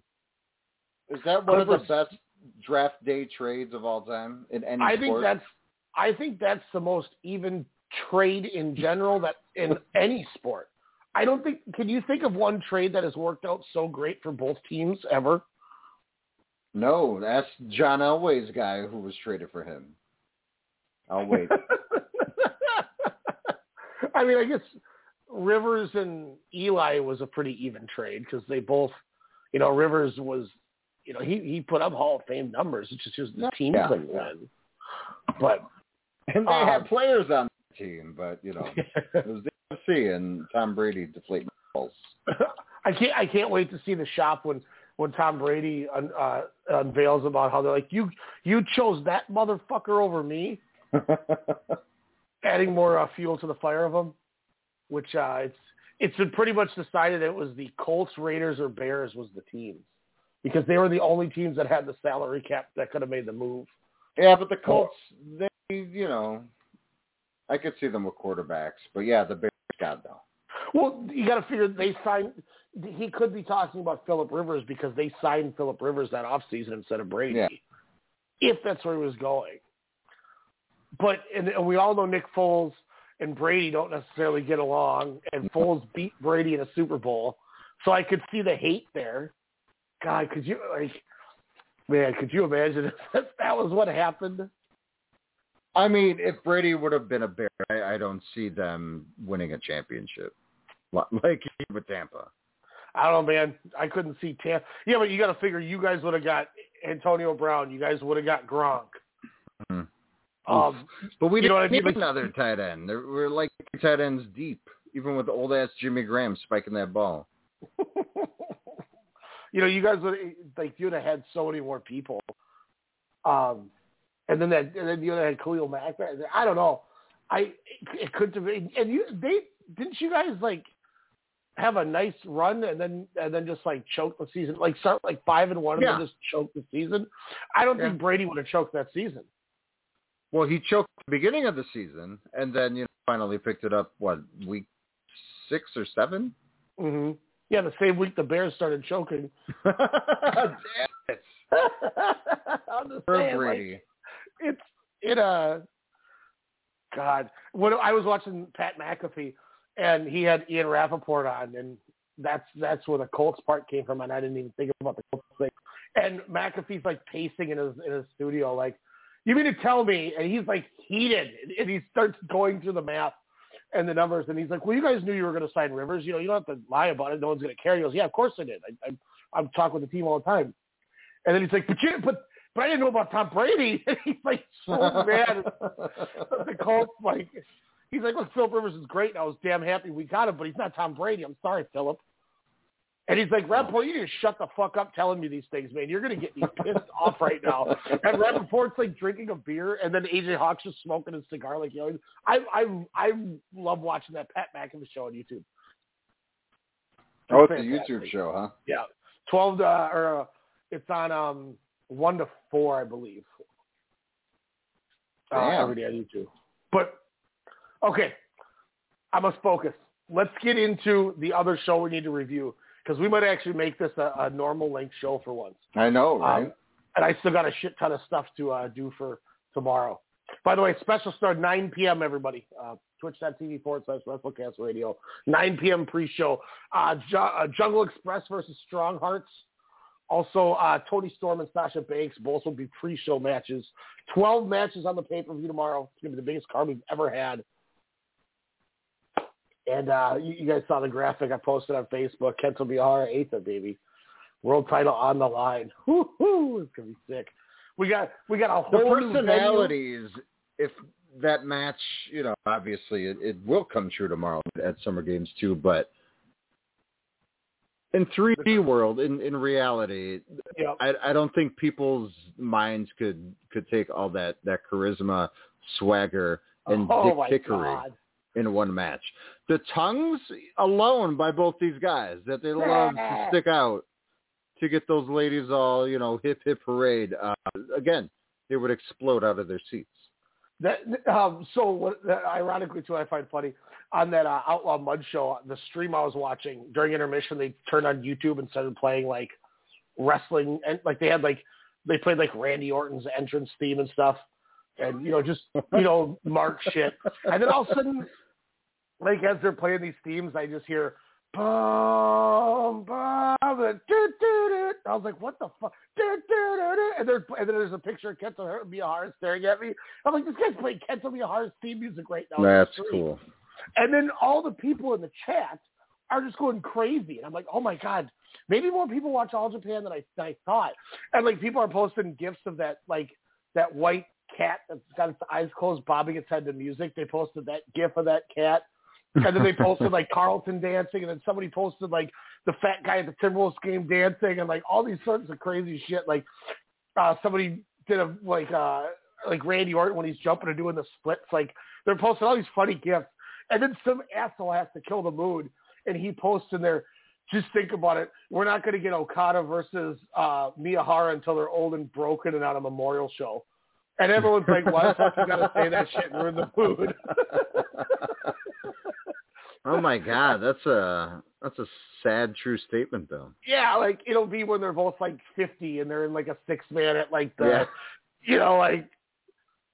They have a hologram of Jumbo Tsuruta just randomly in the match. It's like what? What's happening? Like, like yeah, that's, I was like, man, and somebody was somebody like the next response was just really. And then nobody's posting dancing gifts anymore, and everyone's just kind of nobody's talking anymore. Then finally somebody posts a dancing cat, and then it goes back to everyone posting things again. But for like a slight moment, like everybody like came together for Miyahara, and then they were just like, ah, that sucks. Sorry, like. I I think that those are two of the greatest wrestlers I've ever seen, and it's just a shame that we'll we're never going to get to see them ever have a Mhm. one on one probably. Yeah, that sucks. It could You know, happen though. I mean, they're they're doing like more joint shows. I mean, they got another one coming up with like nine different companies, except Geets. You said it's pronounced Great. Great. Oh, that's stupid. Yeah, that's why. So it's G L E A T because it's great. I just don't understand the the L behind it. Yeah, I don't want to sound racist, so I'm not, I'm not going to say anything. But speaking of racism, uh, one Derek Fury should be happy as Austin St. John has just been announced for Twin Cities Con, October 1st through the 3rd. Oh, You know, the Yeah, Red Ranger. I don't know. It's GLEAT. I don't know. I just so, I heard somebody call somebody today was like when when he almost went to great to great, which is GLEAT, but it's great. And I was like, oh, weird. Yeah. Um. So show's going to be on there. And and this is yeah yeah he's working like some upcoming shit, isn't he? Takanori Ito. It's the main Takanori event Ito's too. right. Oh. Takanori Ito, he's like a he does commentary for them too. Oh, really? Yeah. I'm all for this shit. I mean, it's good for show. You know, kind of getting himself more out there. Uh, Are they, you know, is there a date on that show? Um, not on, not on the graphic I sent you earlier. They um they from what I've heard, and I need to I want to I want to start trying to get into this too because apparently because this is the of the on weekly one, right? This is the bodyguard shit. No, that's Collega. Caligula, what?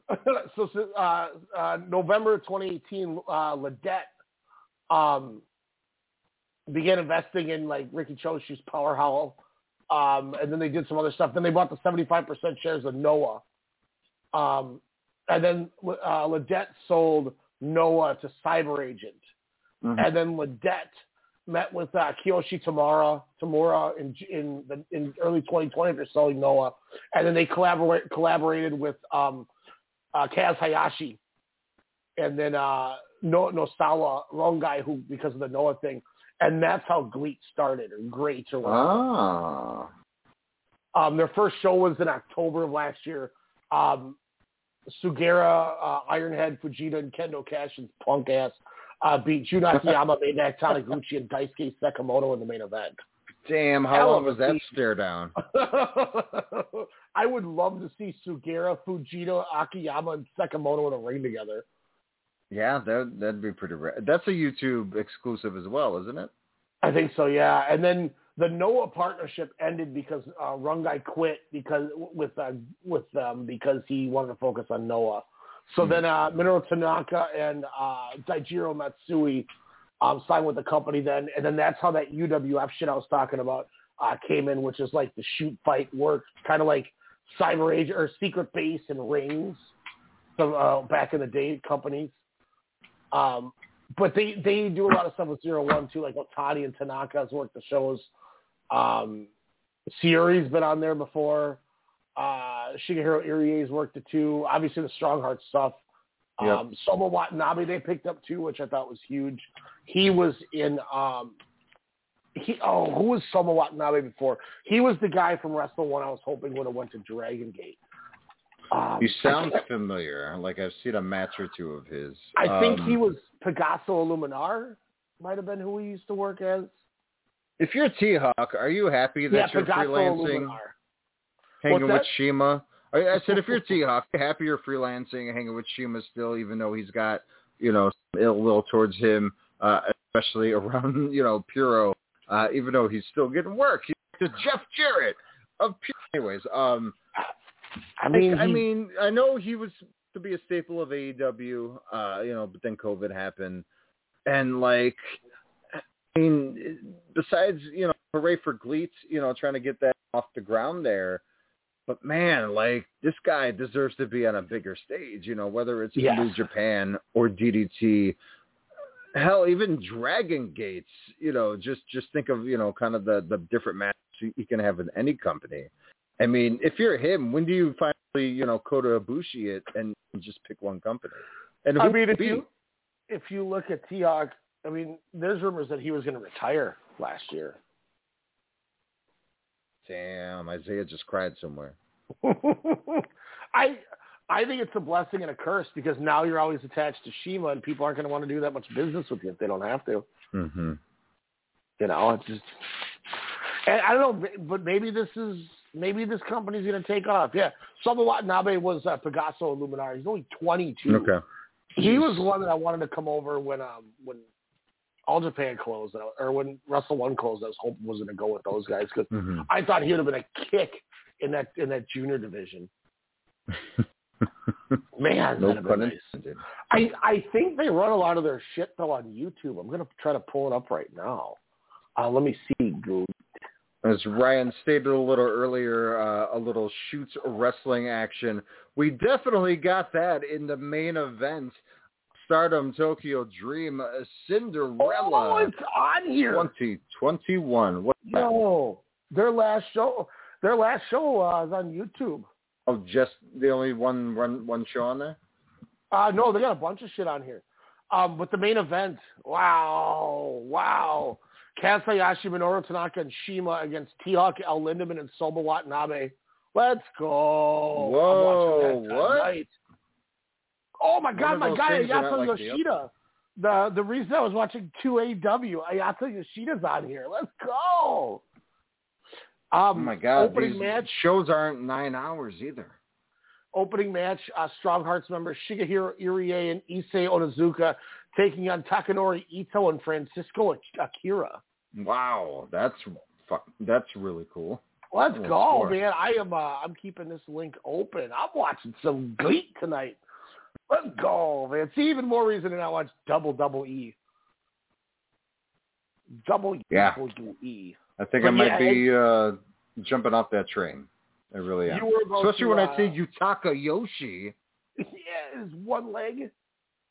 He's a, he has one leg in those purple Yeah, he was in that uh that battle royal, the that cyber fight. The guy with the the amputated leg. Jesus. He's in there working. Take that, Daijiro Matsui. Man, I am I am legit watching this GLEAT show tonight. Oh, they had a GLEAT watching. Rumble. Yeah, they, it looks like all their shows are on tape here. Hmm. GLEAT official YouTube. Um, They got their show from June 9th on here, May 26th, uh, June June 14th, May 5th. This Kaz Uh, Hayashi guy seems to be everywhere, but also looks like he could be a pretty big deal. You don't know who Kaz, don't you know who Kaz Hayashi is? Uh, yes. Kaz Hayashi used to be with Jamie Noble and Jimmy Yang and the Young Dragons in WCW. Never would have guessed that. When then they they used to have those awesome ladder matches against three count. Choppy Choppy. Oh, in WCW. Yeah, Never would have. No, It- never would have remembered that. Since since Noble was an Asian, he wore a he wore a mask and he was Jamie San. Whoa, Dude, it's go insensitive as shit. Oh, you know the f- the fucking peacock you got to use. Go back to, um, I'm Wow, they're just doing straight mat wrestling and like choke out moves in this match. Wow. yeah, that's that UWF shit. Yeah, this is like a crazy hybrid of like three different styles of of ass kickery. They got one show that's got Kaz Hayashi versus Hikaru Sato from All Japan. Hmm. Oh, five lost points. Yeah, so this is a point system. I am jacked to get into this. They got some like talk. Man, okay, this is tight. I'm I'm deep diving this. I'm just telling you now. We might we might we might have to. We might. Oh man, Alex just just dropped. He's so excited. Kaz Hayashi and Daisuke Sekimoto against Takanori Ito and Soma Watanabe. Let's get into that shit. Man, guys, we might become a GLEAT podcast. Yutaka Yoshi. Oh, that that man was in uh, DDT. Mitsuya Nagai, Soma Watanabe. Oh yeah, we're we're turning into it, man. We're definitely turning into it. let's get let's get into GLEAT, ladies and gentlemen. Let's get into GLEAT. There's Syuri, which we're going to talk about here. Um, man, they even got jumpsuits.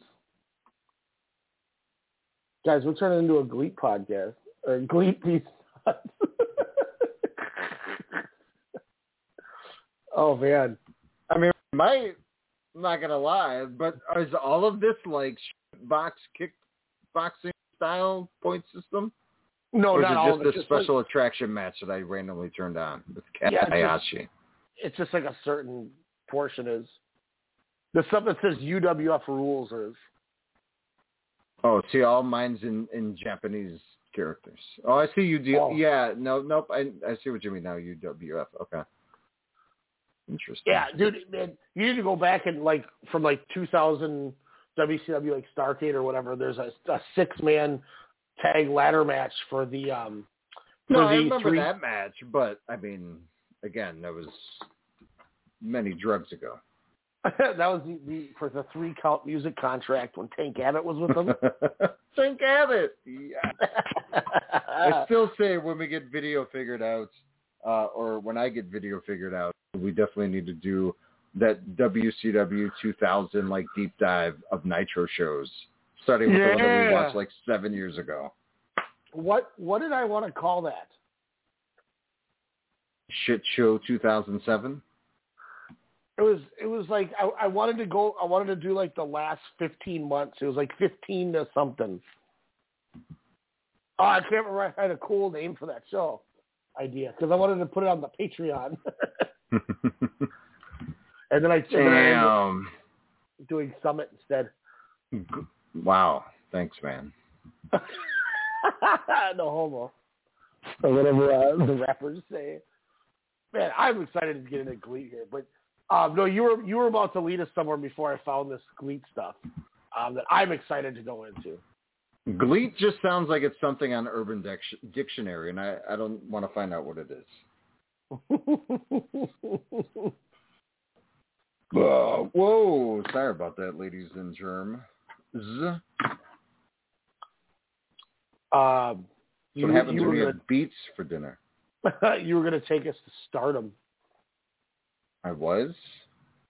Stardom, Tokyo Dream, Cinderella Final 2021 Uh, again, we had the two semifinal matches leading into the finals of the 2021 Cinderella Princess Tournament.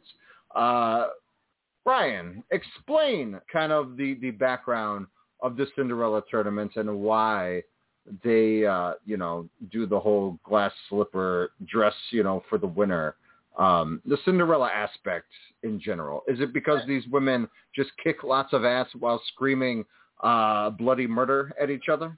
yeah, I mean, it's, you know, think of King of the Ring where they would get the scepter and the robe and um, oh, it's kind good, of the same. Good point.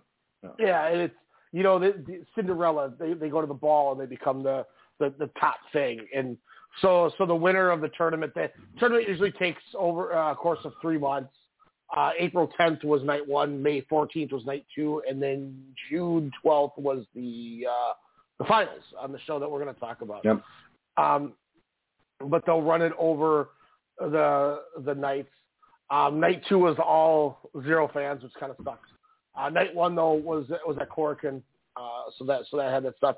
And they do a lot of these shows too. Um, they'll do the Yokohama Yokohama Dream Cinderella.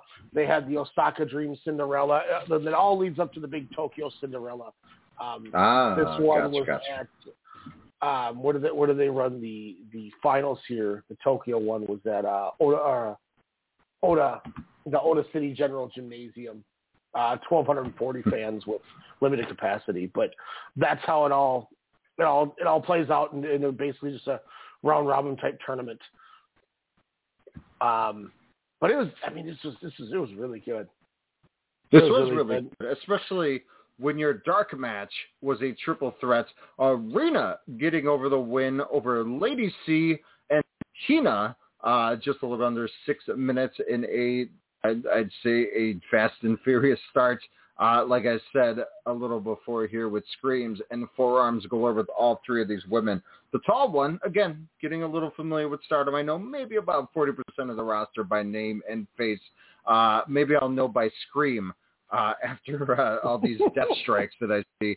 Uh, but the uh, arena, I believe, you know, uh, again, getting that roll up win there uh, into a bridge, which was phenomenal there, um, was was pretty damn good. But the taller one, again, I'm I'm assuming that's Lady C. I'm I'm not really sure, Lady C but was uh, a really tall one, yeah. Okay, she yeah, she had some dominance there. I was like, oh man, just think, you know, a year or two down the line, uh, she's definitely going to be a major player for Oedo Tai uh, if she gets drafted by them. But she could definitely be a a big daddy cool hitter, if you will, in Stardom there. But I thought a fun way to uh, to start the event.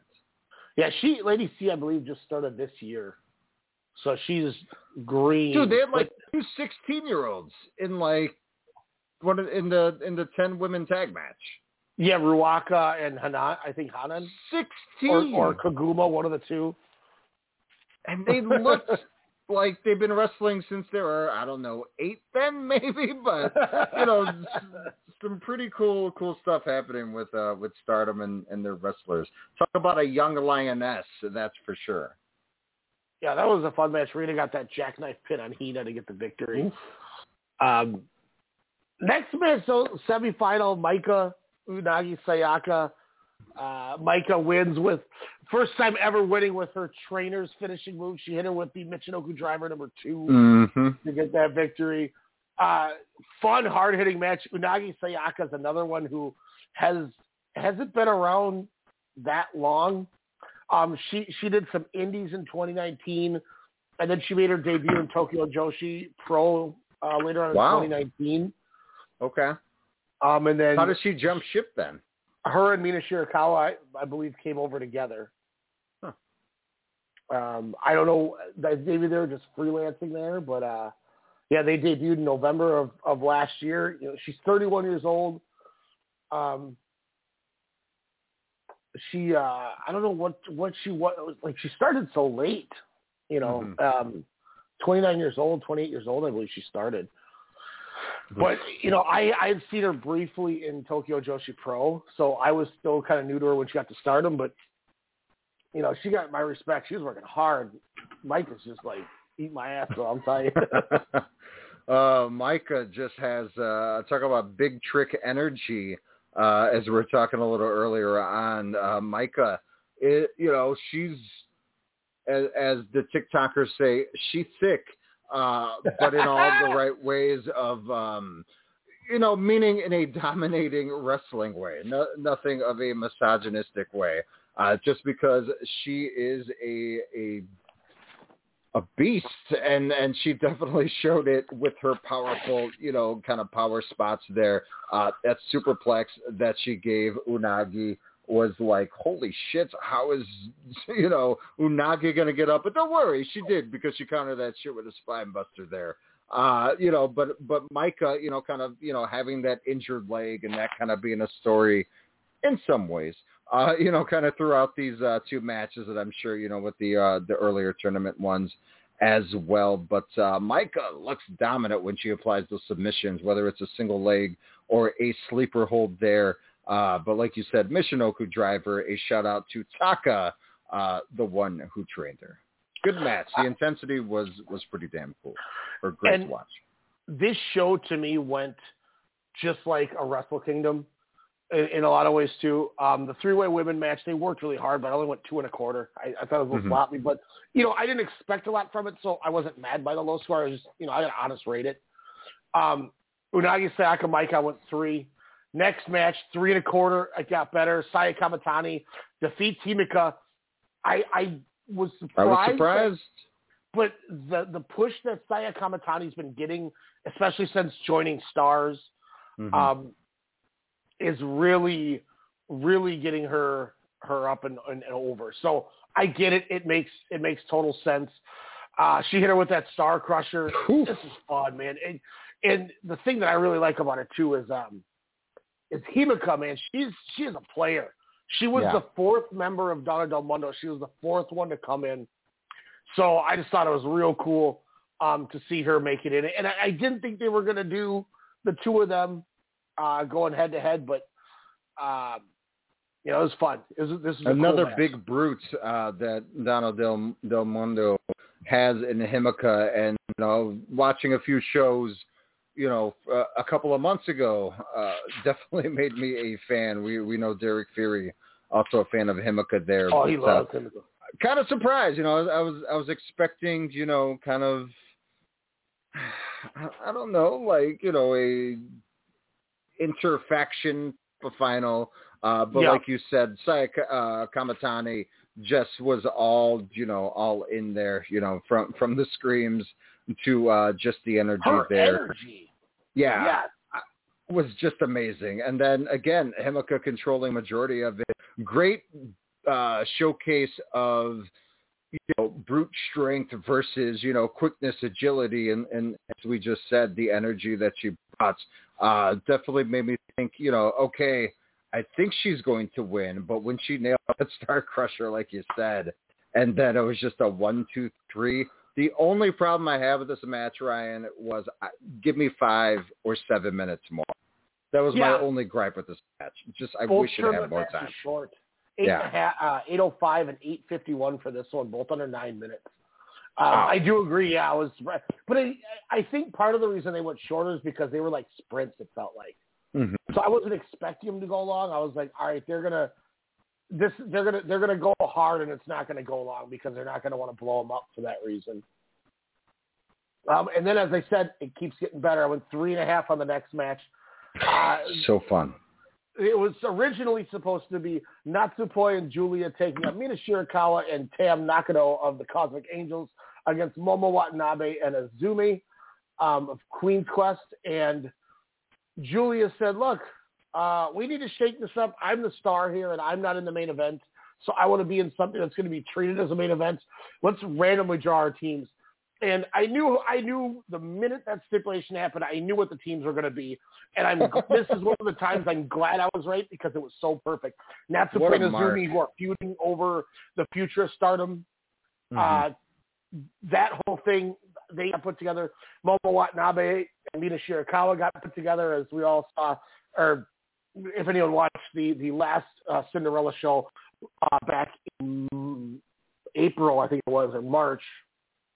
Momo Watanabe beat the shit out of Mina Shirakawa in that match, and I went four and a half on it. It was like, and she's just like, God, Tam Nakano's carrying around a hundred pounds of crap on her back. Like they hate each other. And then obviously Julia and Tam Nakano, I mean, they started Oh, fighting each other in the middle of each match. other.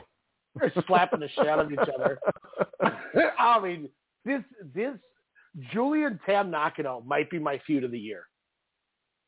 I mean, it it it went the whole beginning of the year. hmm Julia loses the title to Tam, in which changed her entire gimmick and look. Yes.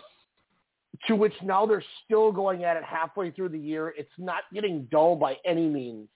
And I have I would not be shocked if Julia wins the Grand Prix and then gets her rematch with Tam Nakano. Like this feud is great, and I I just I don't see it slowing down. I don't see any reason to make it slow down. I don't think it needs to. Yeah, you're you're Oh, totally so right. good. I mean, with finding out with so many championships that Stardom does have, uh, yeah, this is definitely a feud that that can keep going to make a lot of a lot of fans happy, and even people newer to the product because Julia, Uh, my God, who doesn't love love love them some Oh. Julia? I am a mark for sure. Yes, Again, probably my wifey fifth material. time I've seen, but damn that swagger, that charisma. Her saying, "No, we're changing this event," and her her own partner in this match, like you said, slapping the shit out of each other.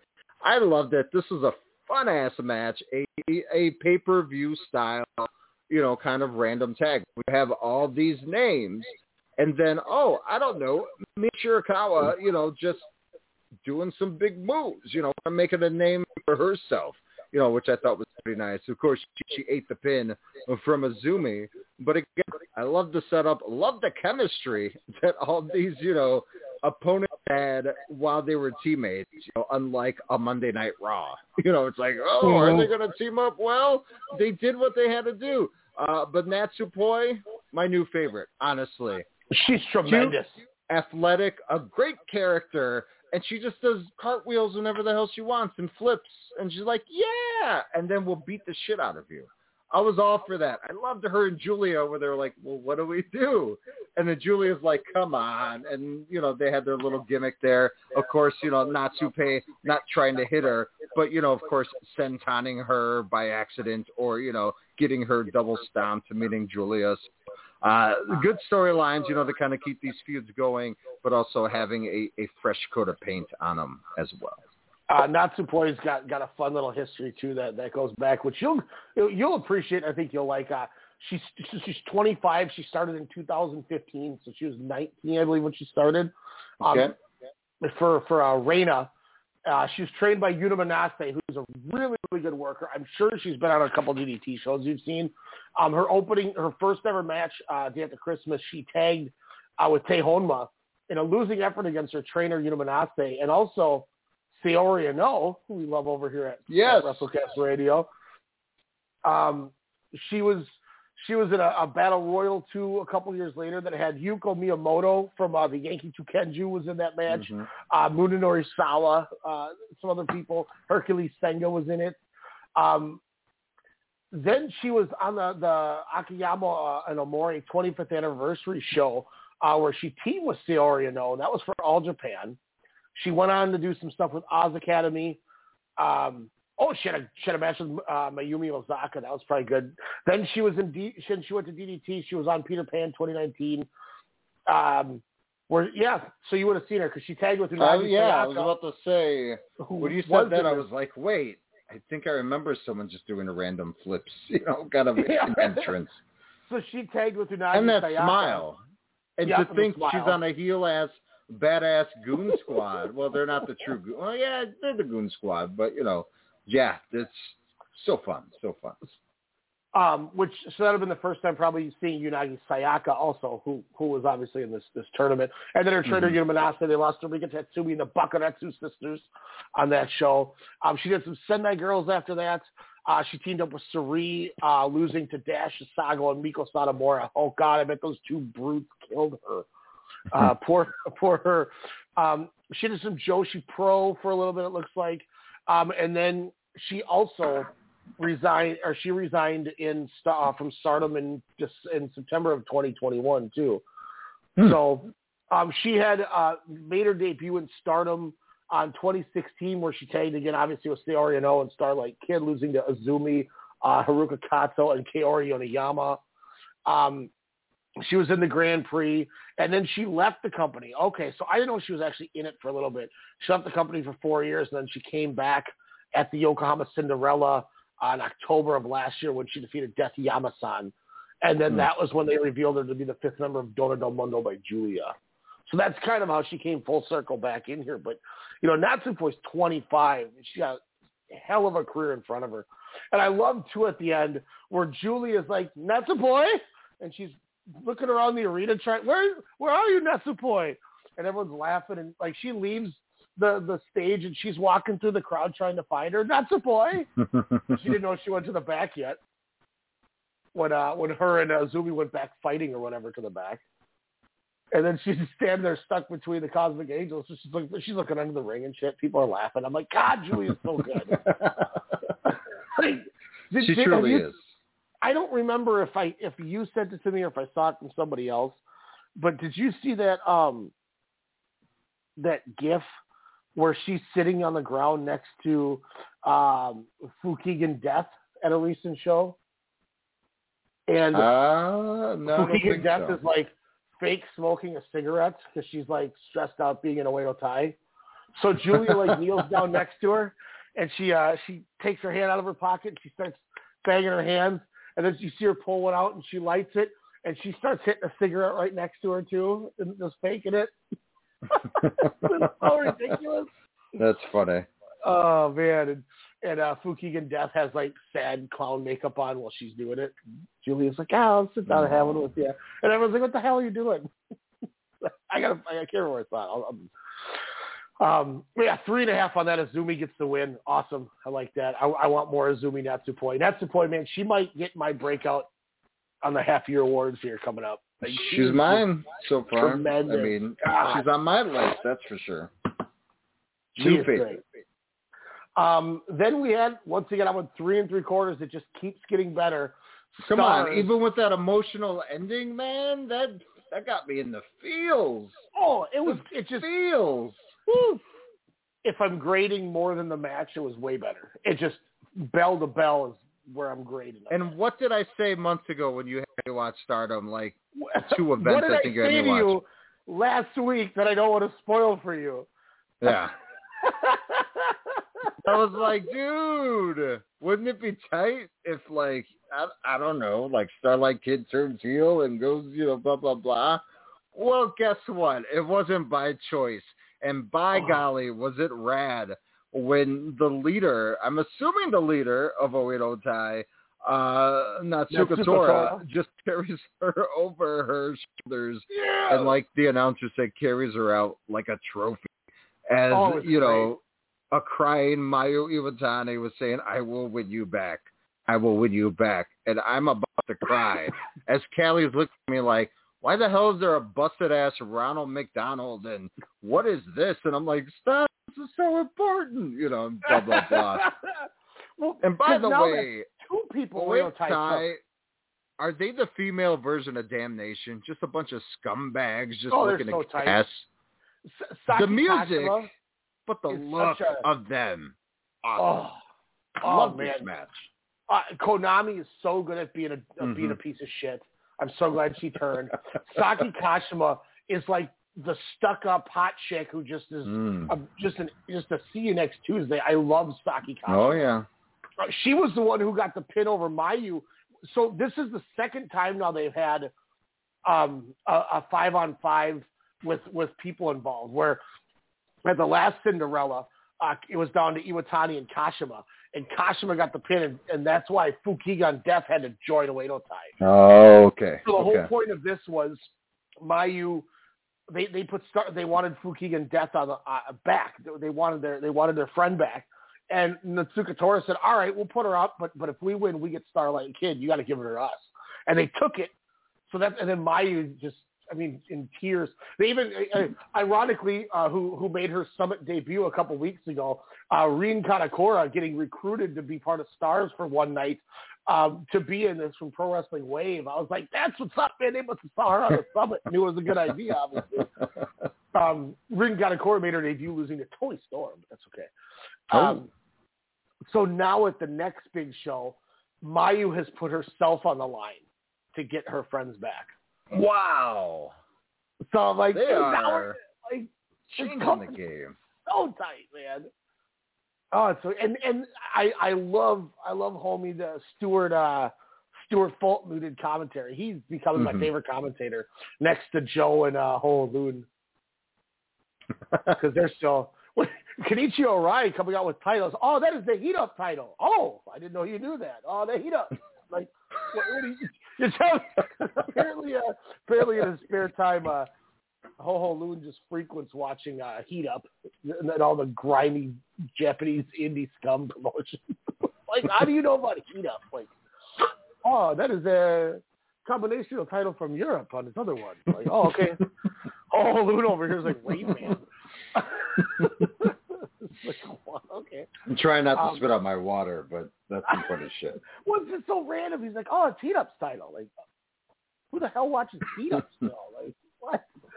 Um, then seven main event. Alex Notebook came out four stars on this one. He, uh, Saya Kamatani with a Phoenix Splash in 15 minutes beat Himika. Saya Kamatani is your Cinderella of 2021. She gets one wish now. Um, this was awesome, man. I thought this was a really good match. Himika was once again on my, or uh, not Himika, uh, Maika, excuse me. You know, now Saya Kamatani Kind has of the gone same. through. I mean, they're in the same group, but they also are very similar. Where I'm like, wow, talk about a wrecking ta- wrecking crew tag team. They could be.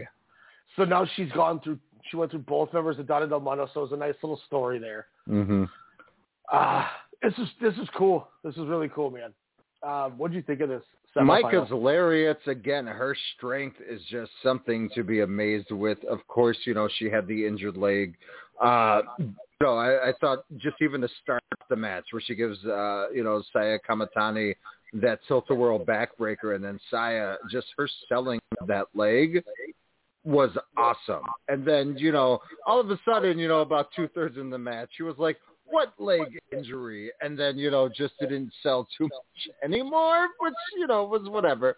Uh, but again, you know, as you stated, uh, you know, that Spanish fly counter um, by uh, Amatani was awesome.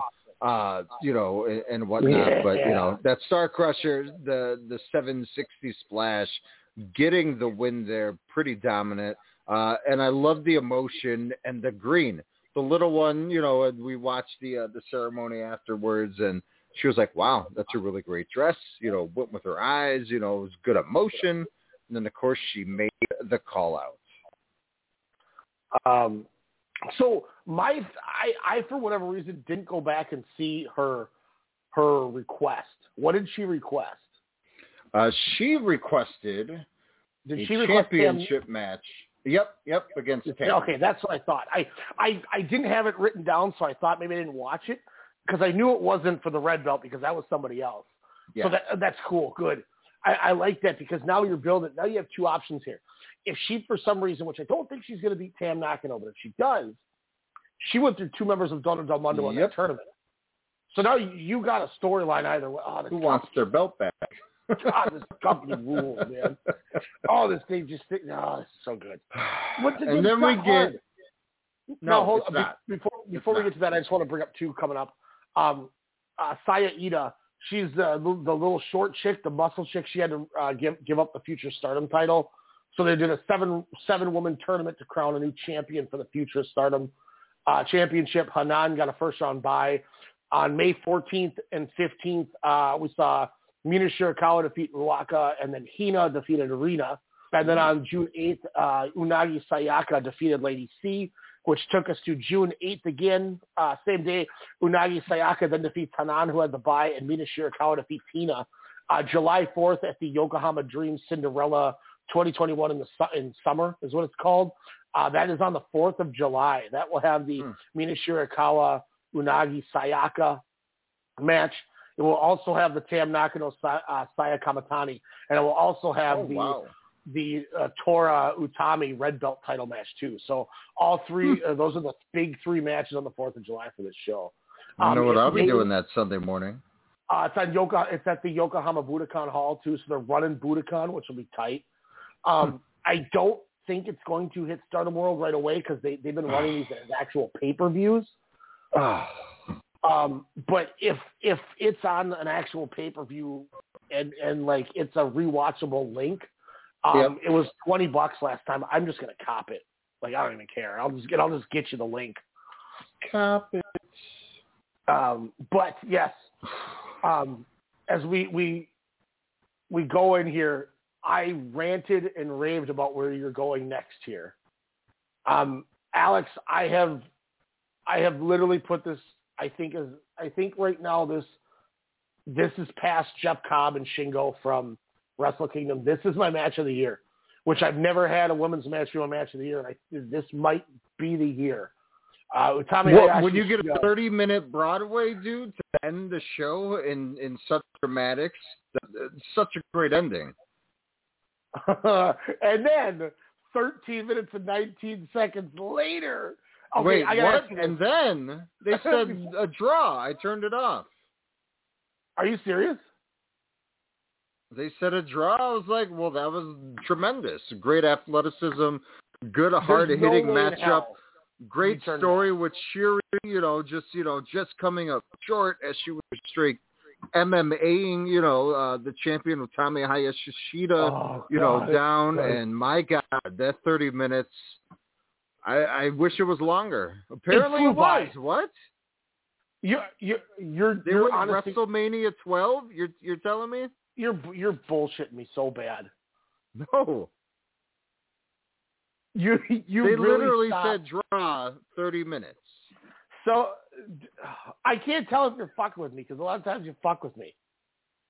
You remember when Jerry lawn darted Utami when they went in the overtime?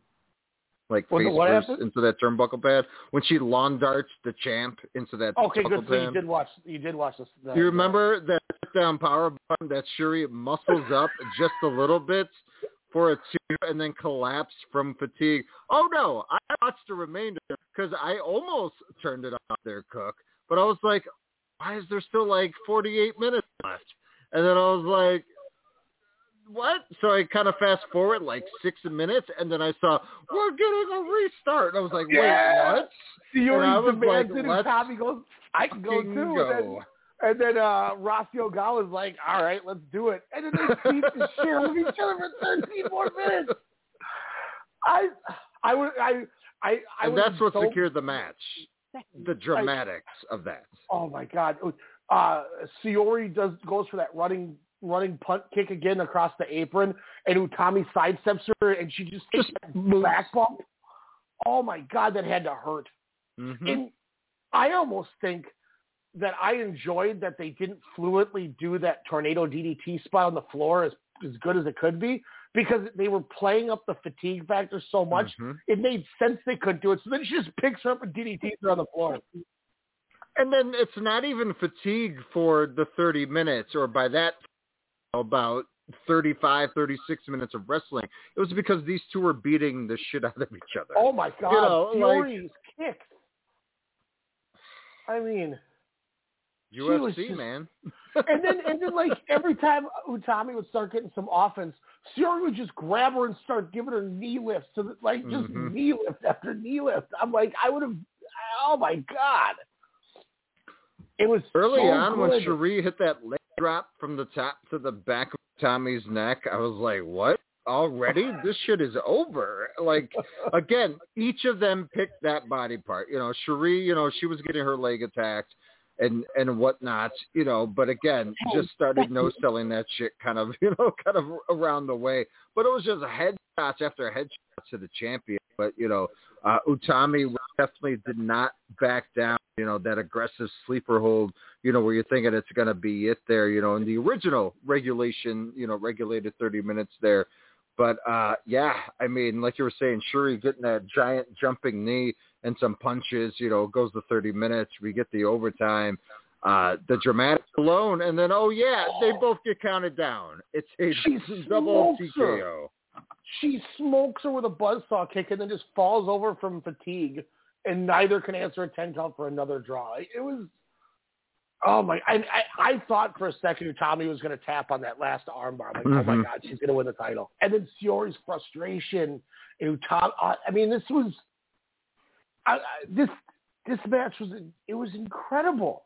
Mm-hmm. Oh. It was so good. When Syuri grabbed that rope after getting that world power bomb done to her, oh my god! Like at yeah, two point seven five. That release razors. Yeah, that's how that's that's the, she killed Bea Priestley with that thing of Bea Priestley's final Stardom match. like I was like, ah, oh, damn, they beat her. And she like this is oh, it's so good, man. This I I just I think everything was worked perfectly. Mm-hmm. The emotion, the the the amount of how stiff it was, the story they told, the frustration both wrestlers showed, the fact that it restarted and they and they just nobody could beat each other. This this keeps Utami just as strong, and now you made a new star in Syuri. Mm.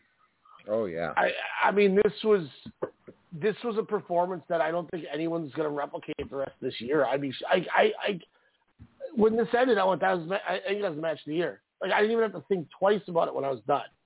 And that's always my thing is if I don't have to think twice about it and was it or was it not, it, that's a five for me. You know, if, yeah. if I debate is it five or four and three quarters, then I know I'm not going. That I, I'm like oh, it's automatically out of five. I didn't have to think twice. I was you, I was talking to Jordan on Xbox while I was watching this match, and I'm like screaming watching this, and he's hearing the commentary. And after it's over, he's like, "That sounded incredible." I was like, "You have no idea what I just watched." Because like he was, he was. I was like, "Sorry, you're hearing this." He goes, "No, just I want to keep hearing it." Like the mm-hmm. commentary and you're and you screaming. He's like, "I'm into this and I don't even know what's happening." it, it was, it was so good. It was so good, man. This was. Where does this rank for you?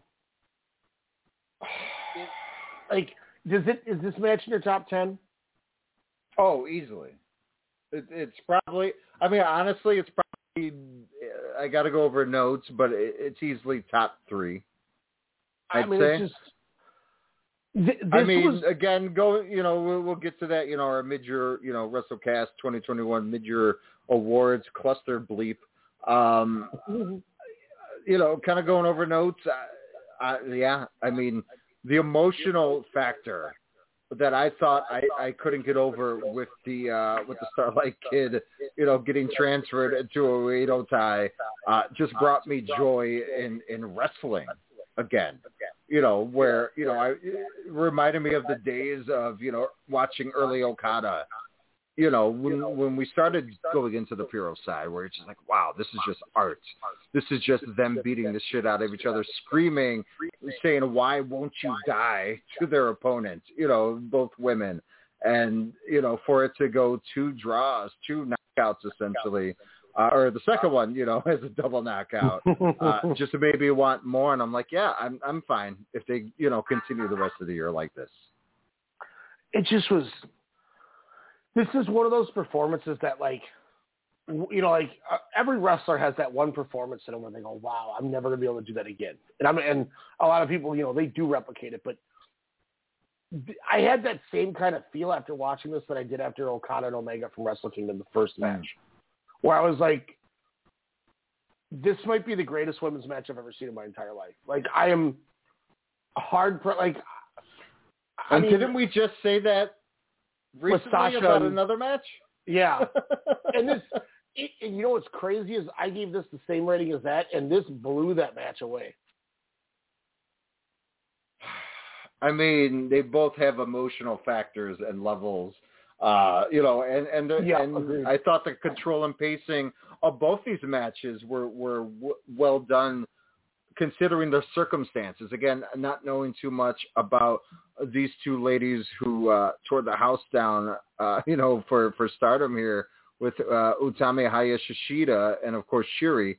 Um, but, I mean, Belair and Sasha, again, that was probably the best Sasha Banks match that I've seen since you know, her NXT days. Mm-hmm. And Bianca Belair, you know, minus a few things here and there. Again, she was like, "I'm here for you know for the party, you know, take notes."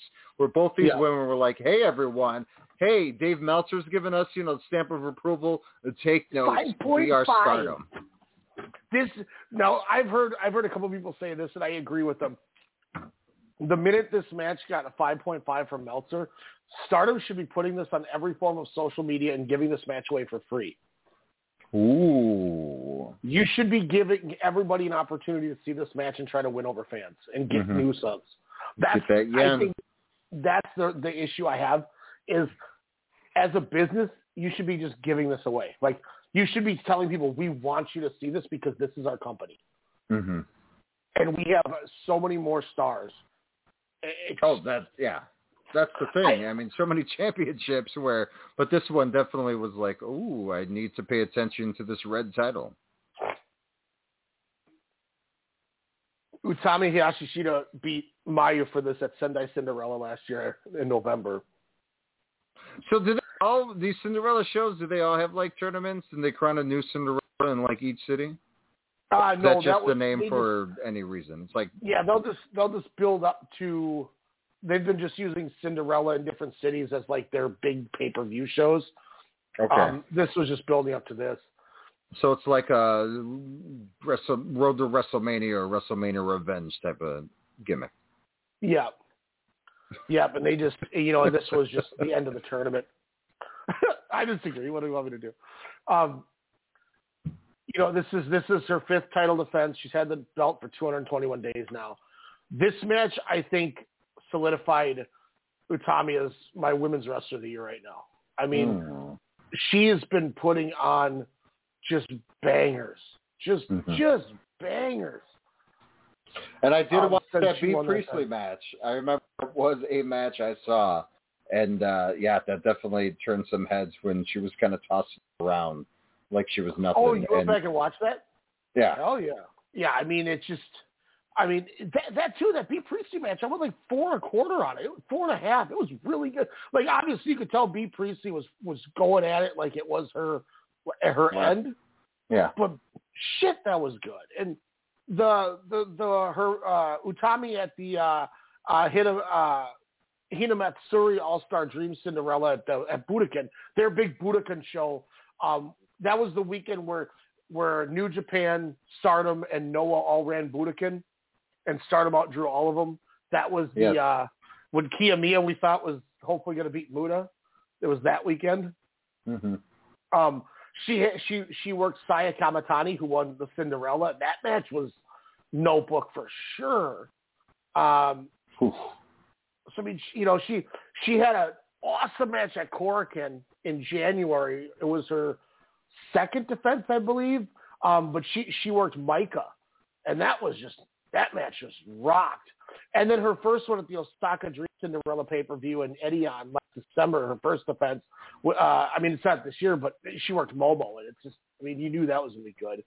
I think it went four and a half on that, but I think Utami Hayashishita, this this has propelled her easily as my she's my women's wrestler of the year. I mean, it's just the shit she's doing right now, and it, and that bump when she gave she gave Syuri that wheelbarrow like wheelbarrow German, but instead of on the apron, she threw into like the metal beam Mhm. under the Yep. under the apron. I'm like, oh my god, dude, like, calm down. Oh, it was good. All those slaps, man. Yeah, I, I my notes are just exclamations and holy shit and fatigue and how are they doing this and whoa they got to the ropes and holy shit it's another draw but that rock you know like Damn, on the go check it out. You're right. Maybe Stardom will. I, I did see they had like a a short version from the Stardom YouTube channel. It was like a 16 minute, I believe, Okay. condensed version of the match. So or highlights, but it was from the official Stardom uh, account. So and, check like, it out, please, Even, ladies uh, and gentlemen. even at the Korakuen shows, because I always try to do stuff, always good stuff at the Korakuen. I mean, you know, a, a couple days before that, they had a match where it was it was her, Saya Kamitani, and Momo Watanabe against Giulia, Maika, Momo. Terry. That was just tremendous too. Um, and then after the match, you know, promos cut. You know, the respect is given. Um, and then out comes Natsuko Tora holding Starlight Kid's mask because she is the next challenger for the red belt. I was like, that, oh, they're such pieces of shit. No, I don't tie. I love it. I mean, damnation at its finest. Alex, right now, um, this is going to be on my show of the year list. I don't know where it's going to rank, but this is going to be my show of the year list. You know, any show where I go two and a quarter, three, then three and a quarter, then three and a half, then three and three quarters, then four, and then five.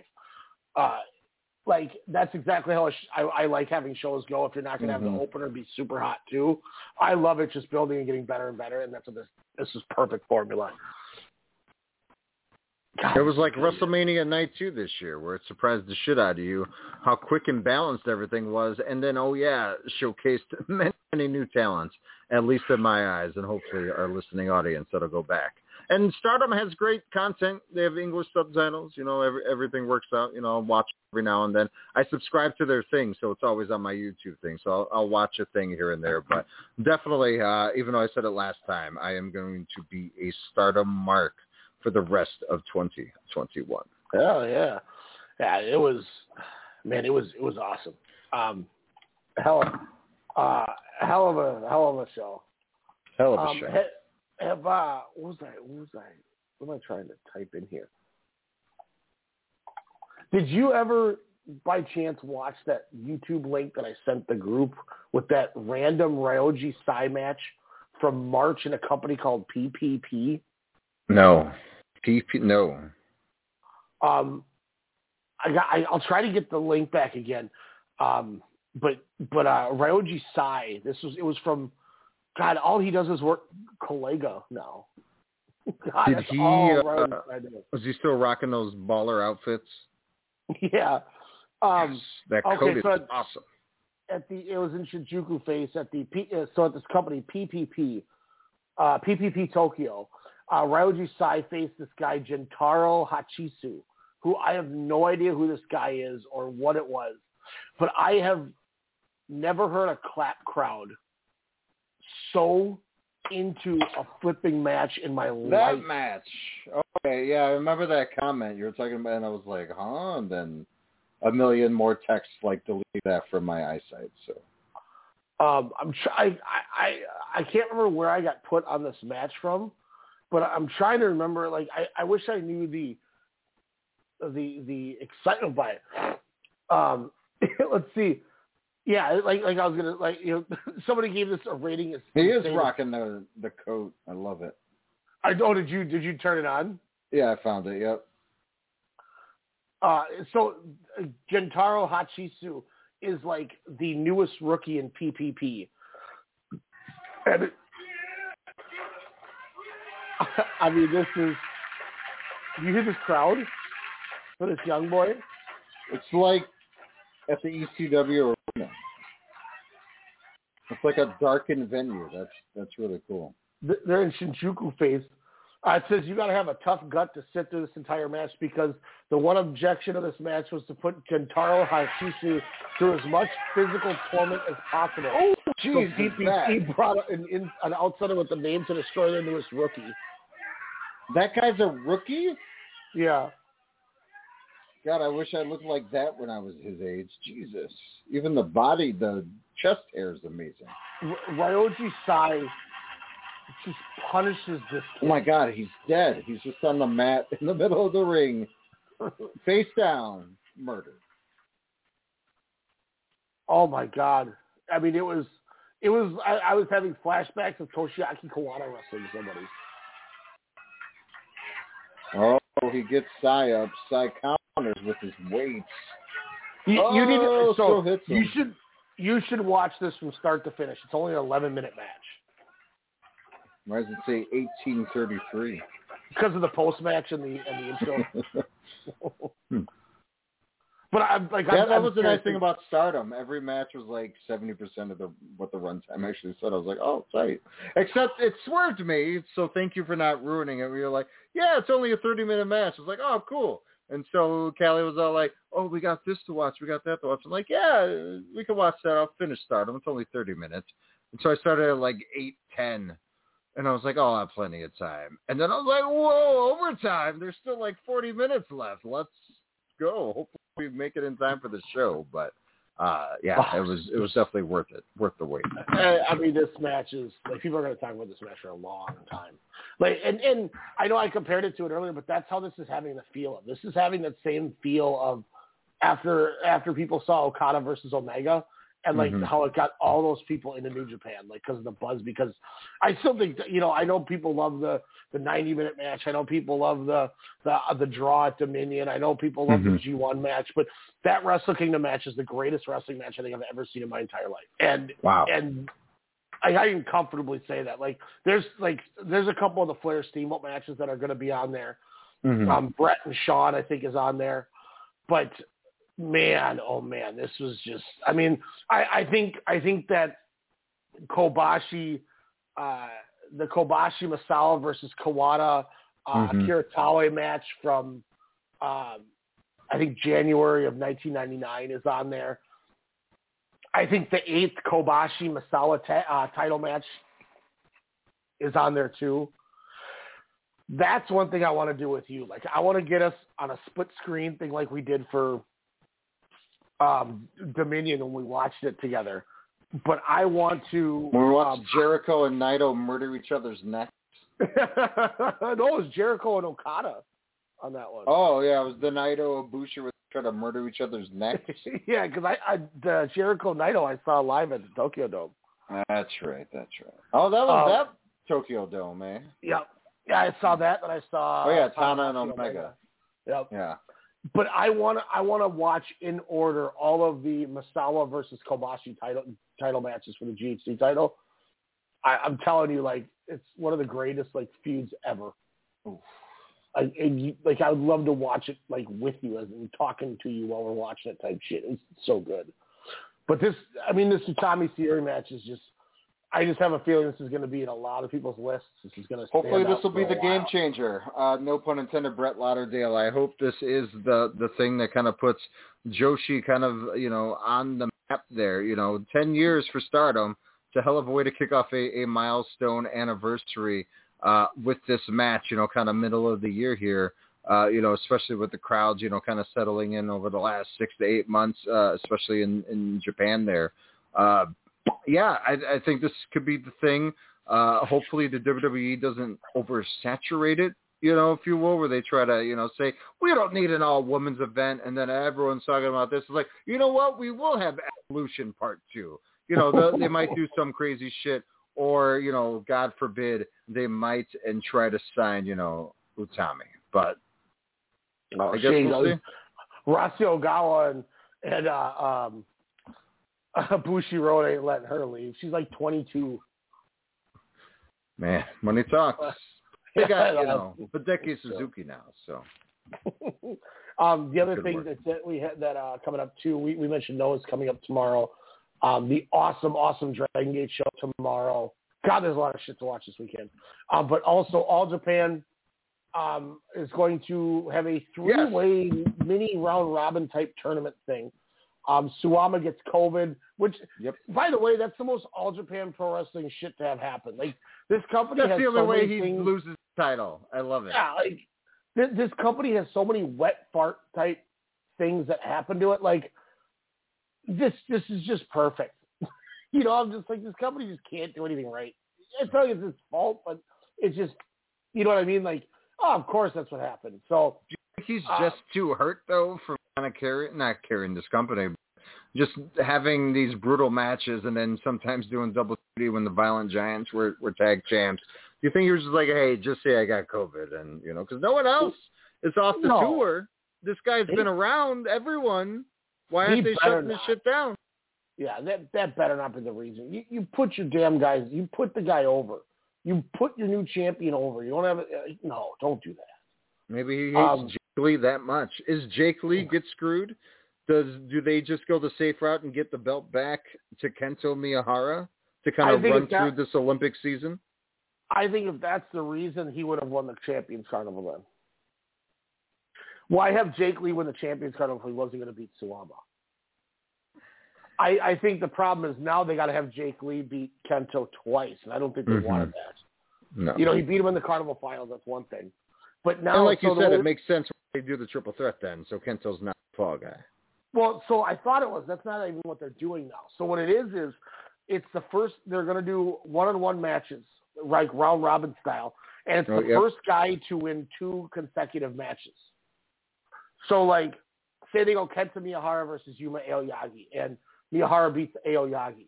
If he beats Jake Lee, then he wins the title. Say Jake Lee beats Miyahara, then Jake Lee has to beat Aoyagi, and then he wins the title. Well, say Aoyagi beats Jake Lee.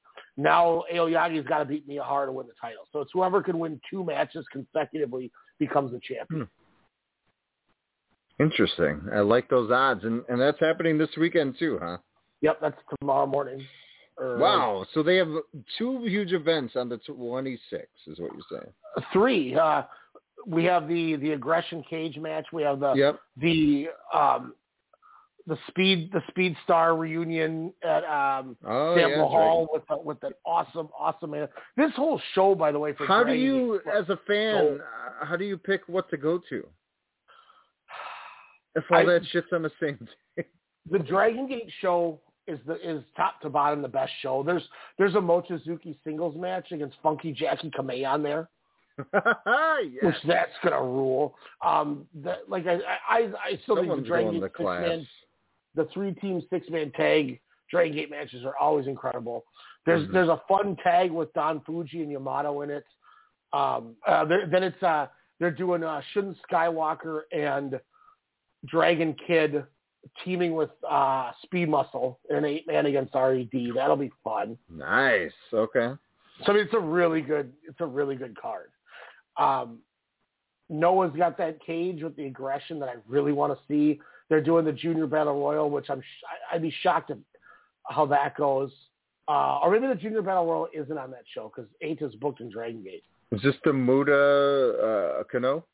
No, that's I think the, I think that's the 27th. So Eita is probably Okay. that match is probably the 27th. So because I think Noah's, Noah's doing back to back shows. Jesus. Um, Will these be on uh, Wrestle Universe or are these pay-per-views only again? No, re- this should be on Wrestle Universe. Um, also, Dragon Gate, obviously, they'll be live. Yep. Um, but I really want to see the Triple Crown match. Yeah. Like I'd be lying if I didn't if I didn't mention that. So like that's kind of that's Go kind of where I'm at. Um, we'll see what happens now. Um, the final four of King of DDT uh, is coming up soon too. Also, um, Gucci. uh, what you call it? Uh, Tokyo Joshi Pro has a has a big show with Saki Akai and Miyu Yamashita. Uh, that's also true, on the true. 26th. Jesus. But yeah, Cage War English commentary um, is on the universe. Um, the the Tokyo Joshi Pro show starts our time at the same time I start Summit, so I won't be watching that. Uh, but it's a 9 p.m. start time. But yeah, the Cage War um, is the, the English commentary version is going to be on uh, Wrestle Universe. Ooh, perfect! I'm beautiful high def on the Xbox. Can't wait. Well, I think we're going to need our sleep here, so uh, I think that'll be a wrap for WrestleCast Radio, episode 188. Again, don't forget tomorrow night, June 25th, the day of the birth of one Timothy Jacko. Shout out to the Polish Prince back in the PF area. Uh, Summer Games 2, twitch.com or twitch.tv forward slash WrestleCast Radio, 10 p.m. Central Standard Time.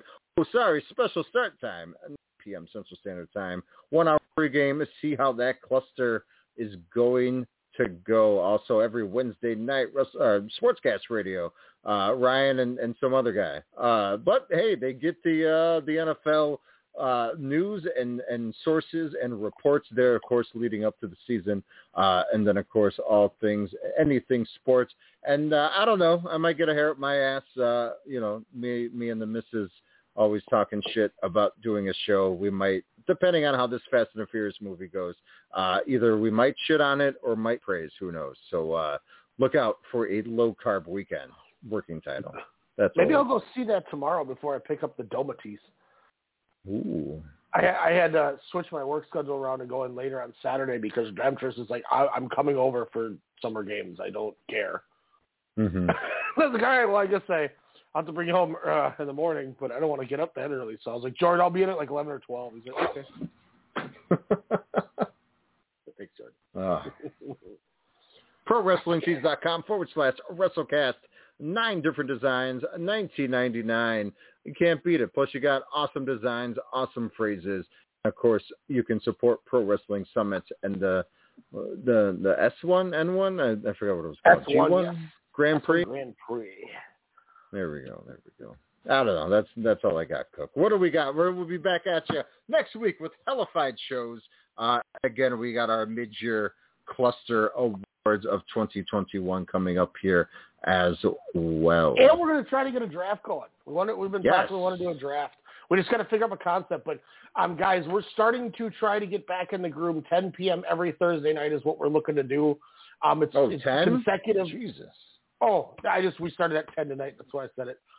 Oh, I just thought because you had time with with the little one, you had to get him Well, I, back. I, I, it'll be the same thing next week. I'm going to pick him up on Wednesday, bring him home Thursday night. So um, I usually I bring him home around 7:30. So I'm usually home by about eight. So I mean, regardless, Oh, I can do. I can do earlier than 10 if we need to. Oh, um, I was just, I was like, okay, this this is going to be the, the the trend, but uh, Mhm. yeah, we're we're going to try to do Thursday nights. It's going to be Wednesday night Sportscast, Thursday night WrestleCast, Friday night Summit.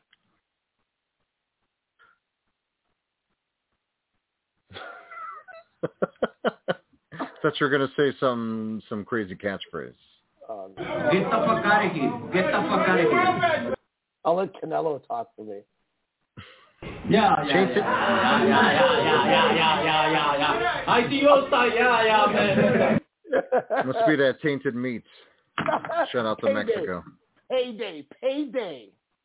You are a horrible fighter. You are a horrible fighter. Oh, and Sunday, uh, myself, uh, Jordan Jisker will be accommodating me. Uh, it's time to suit up, boys. Boxing at the Armory downtown Minneapolis. Nice. Uh, David David Morrell Jr. defending his uh, WBA super middleweight title, I believe it is. Uh, we got our media passes today, so we're going to be down there at uh, that covering that. It's going to be awesome. I'm excited to get. I'm so excited to get back to covering boxing at the the Armory. Uh, we got invited to the post-fight interview in the Grand Hall area uh, upstairs at the Armory after the fight too. Uh, it's going to be live on Very Fox cool. too. So I'm excited. Fox is going to show this to me. Fun time, Nice, man. I'm excited. We're getting back to real world again. It's yes. nice. Feels good. Feels good. Alex, thank you for a wonderful show as always. We will see Yeah, y'all. deuces. I'm I'm out. Enjoy. Watch all this wrestling. Don't forget Summer Games 2 tomorrow night. Twitch.tv forward slash WrestleCast Radio 10 p- or 9 p.m. Central Standard Time. Go buy a shirt. Go get your repsports.com using the promo code WrestleCast to get 15%. That's right. R-E-P-P sports.com. Get swole like Cook. But don't get big balls like that. I don't know if that's comfortable.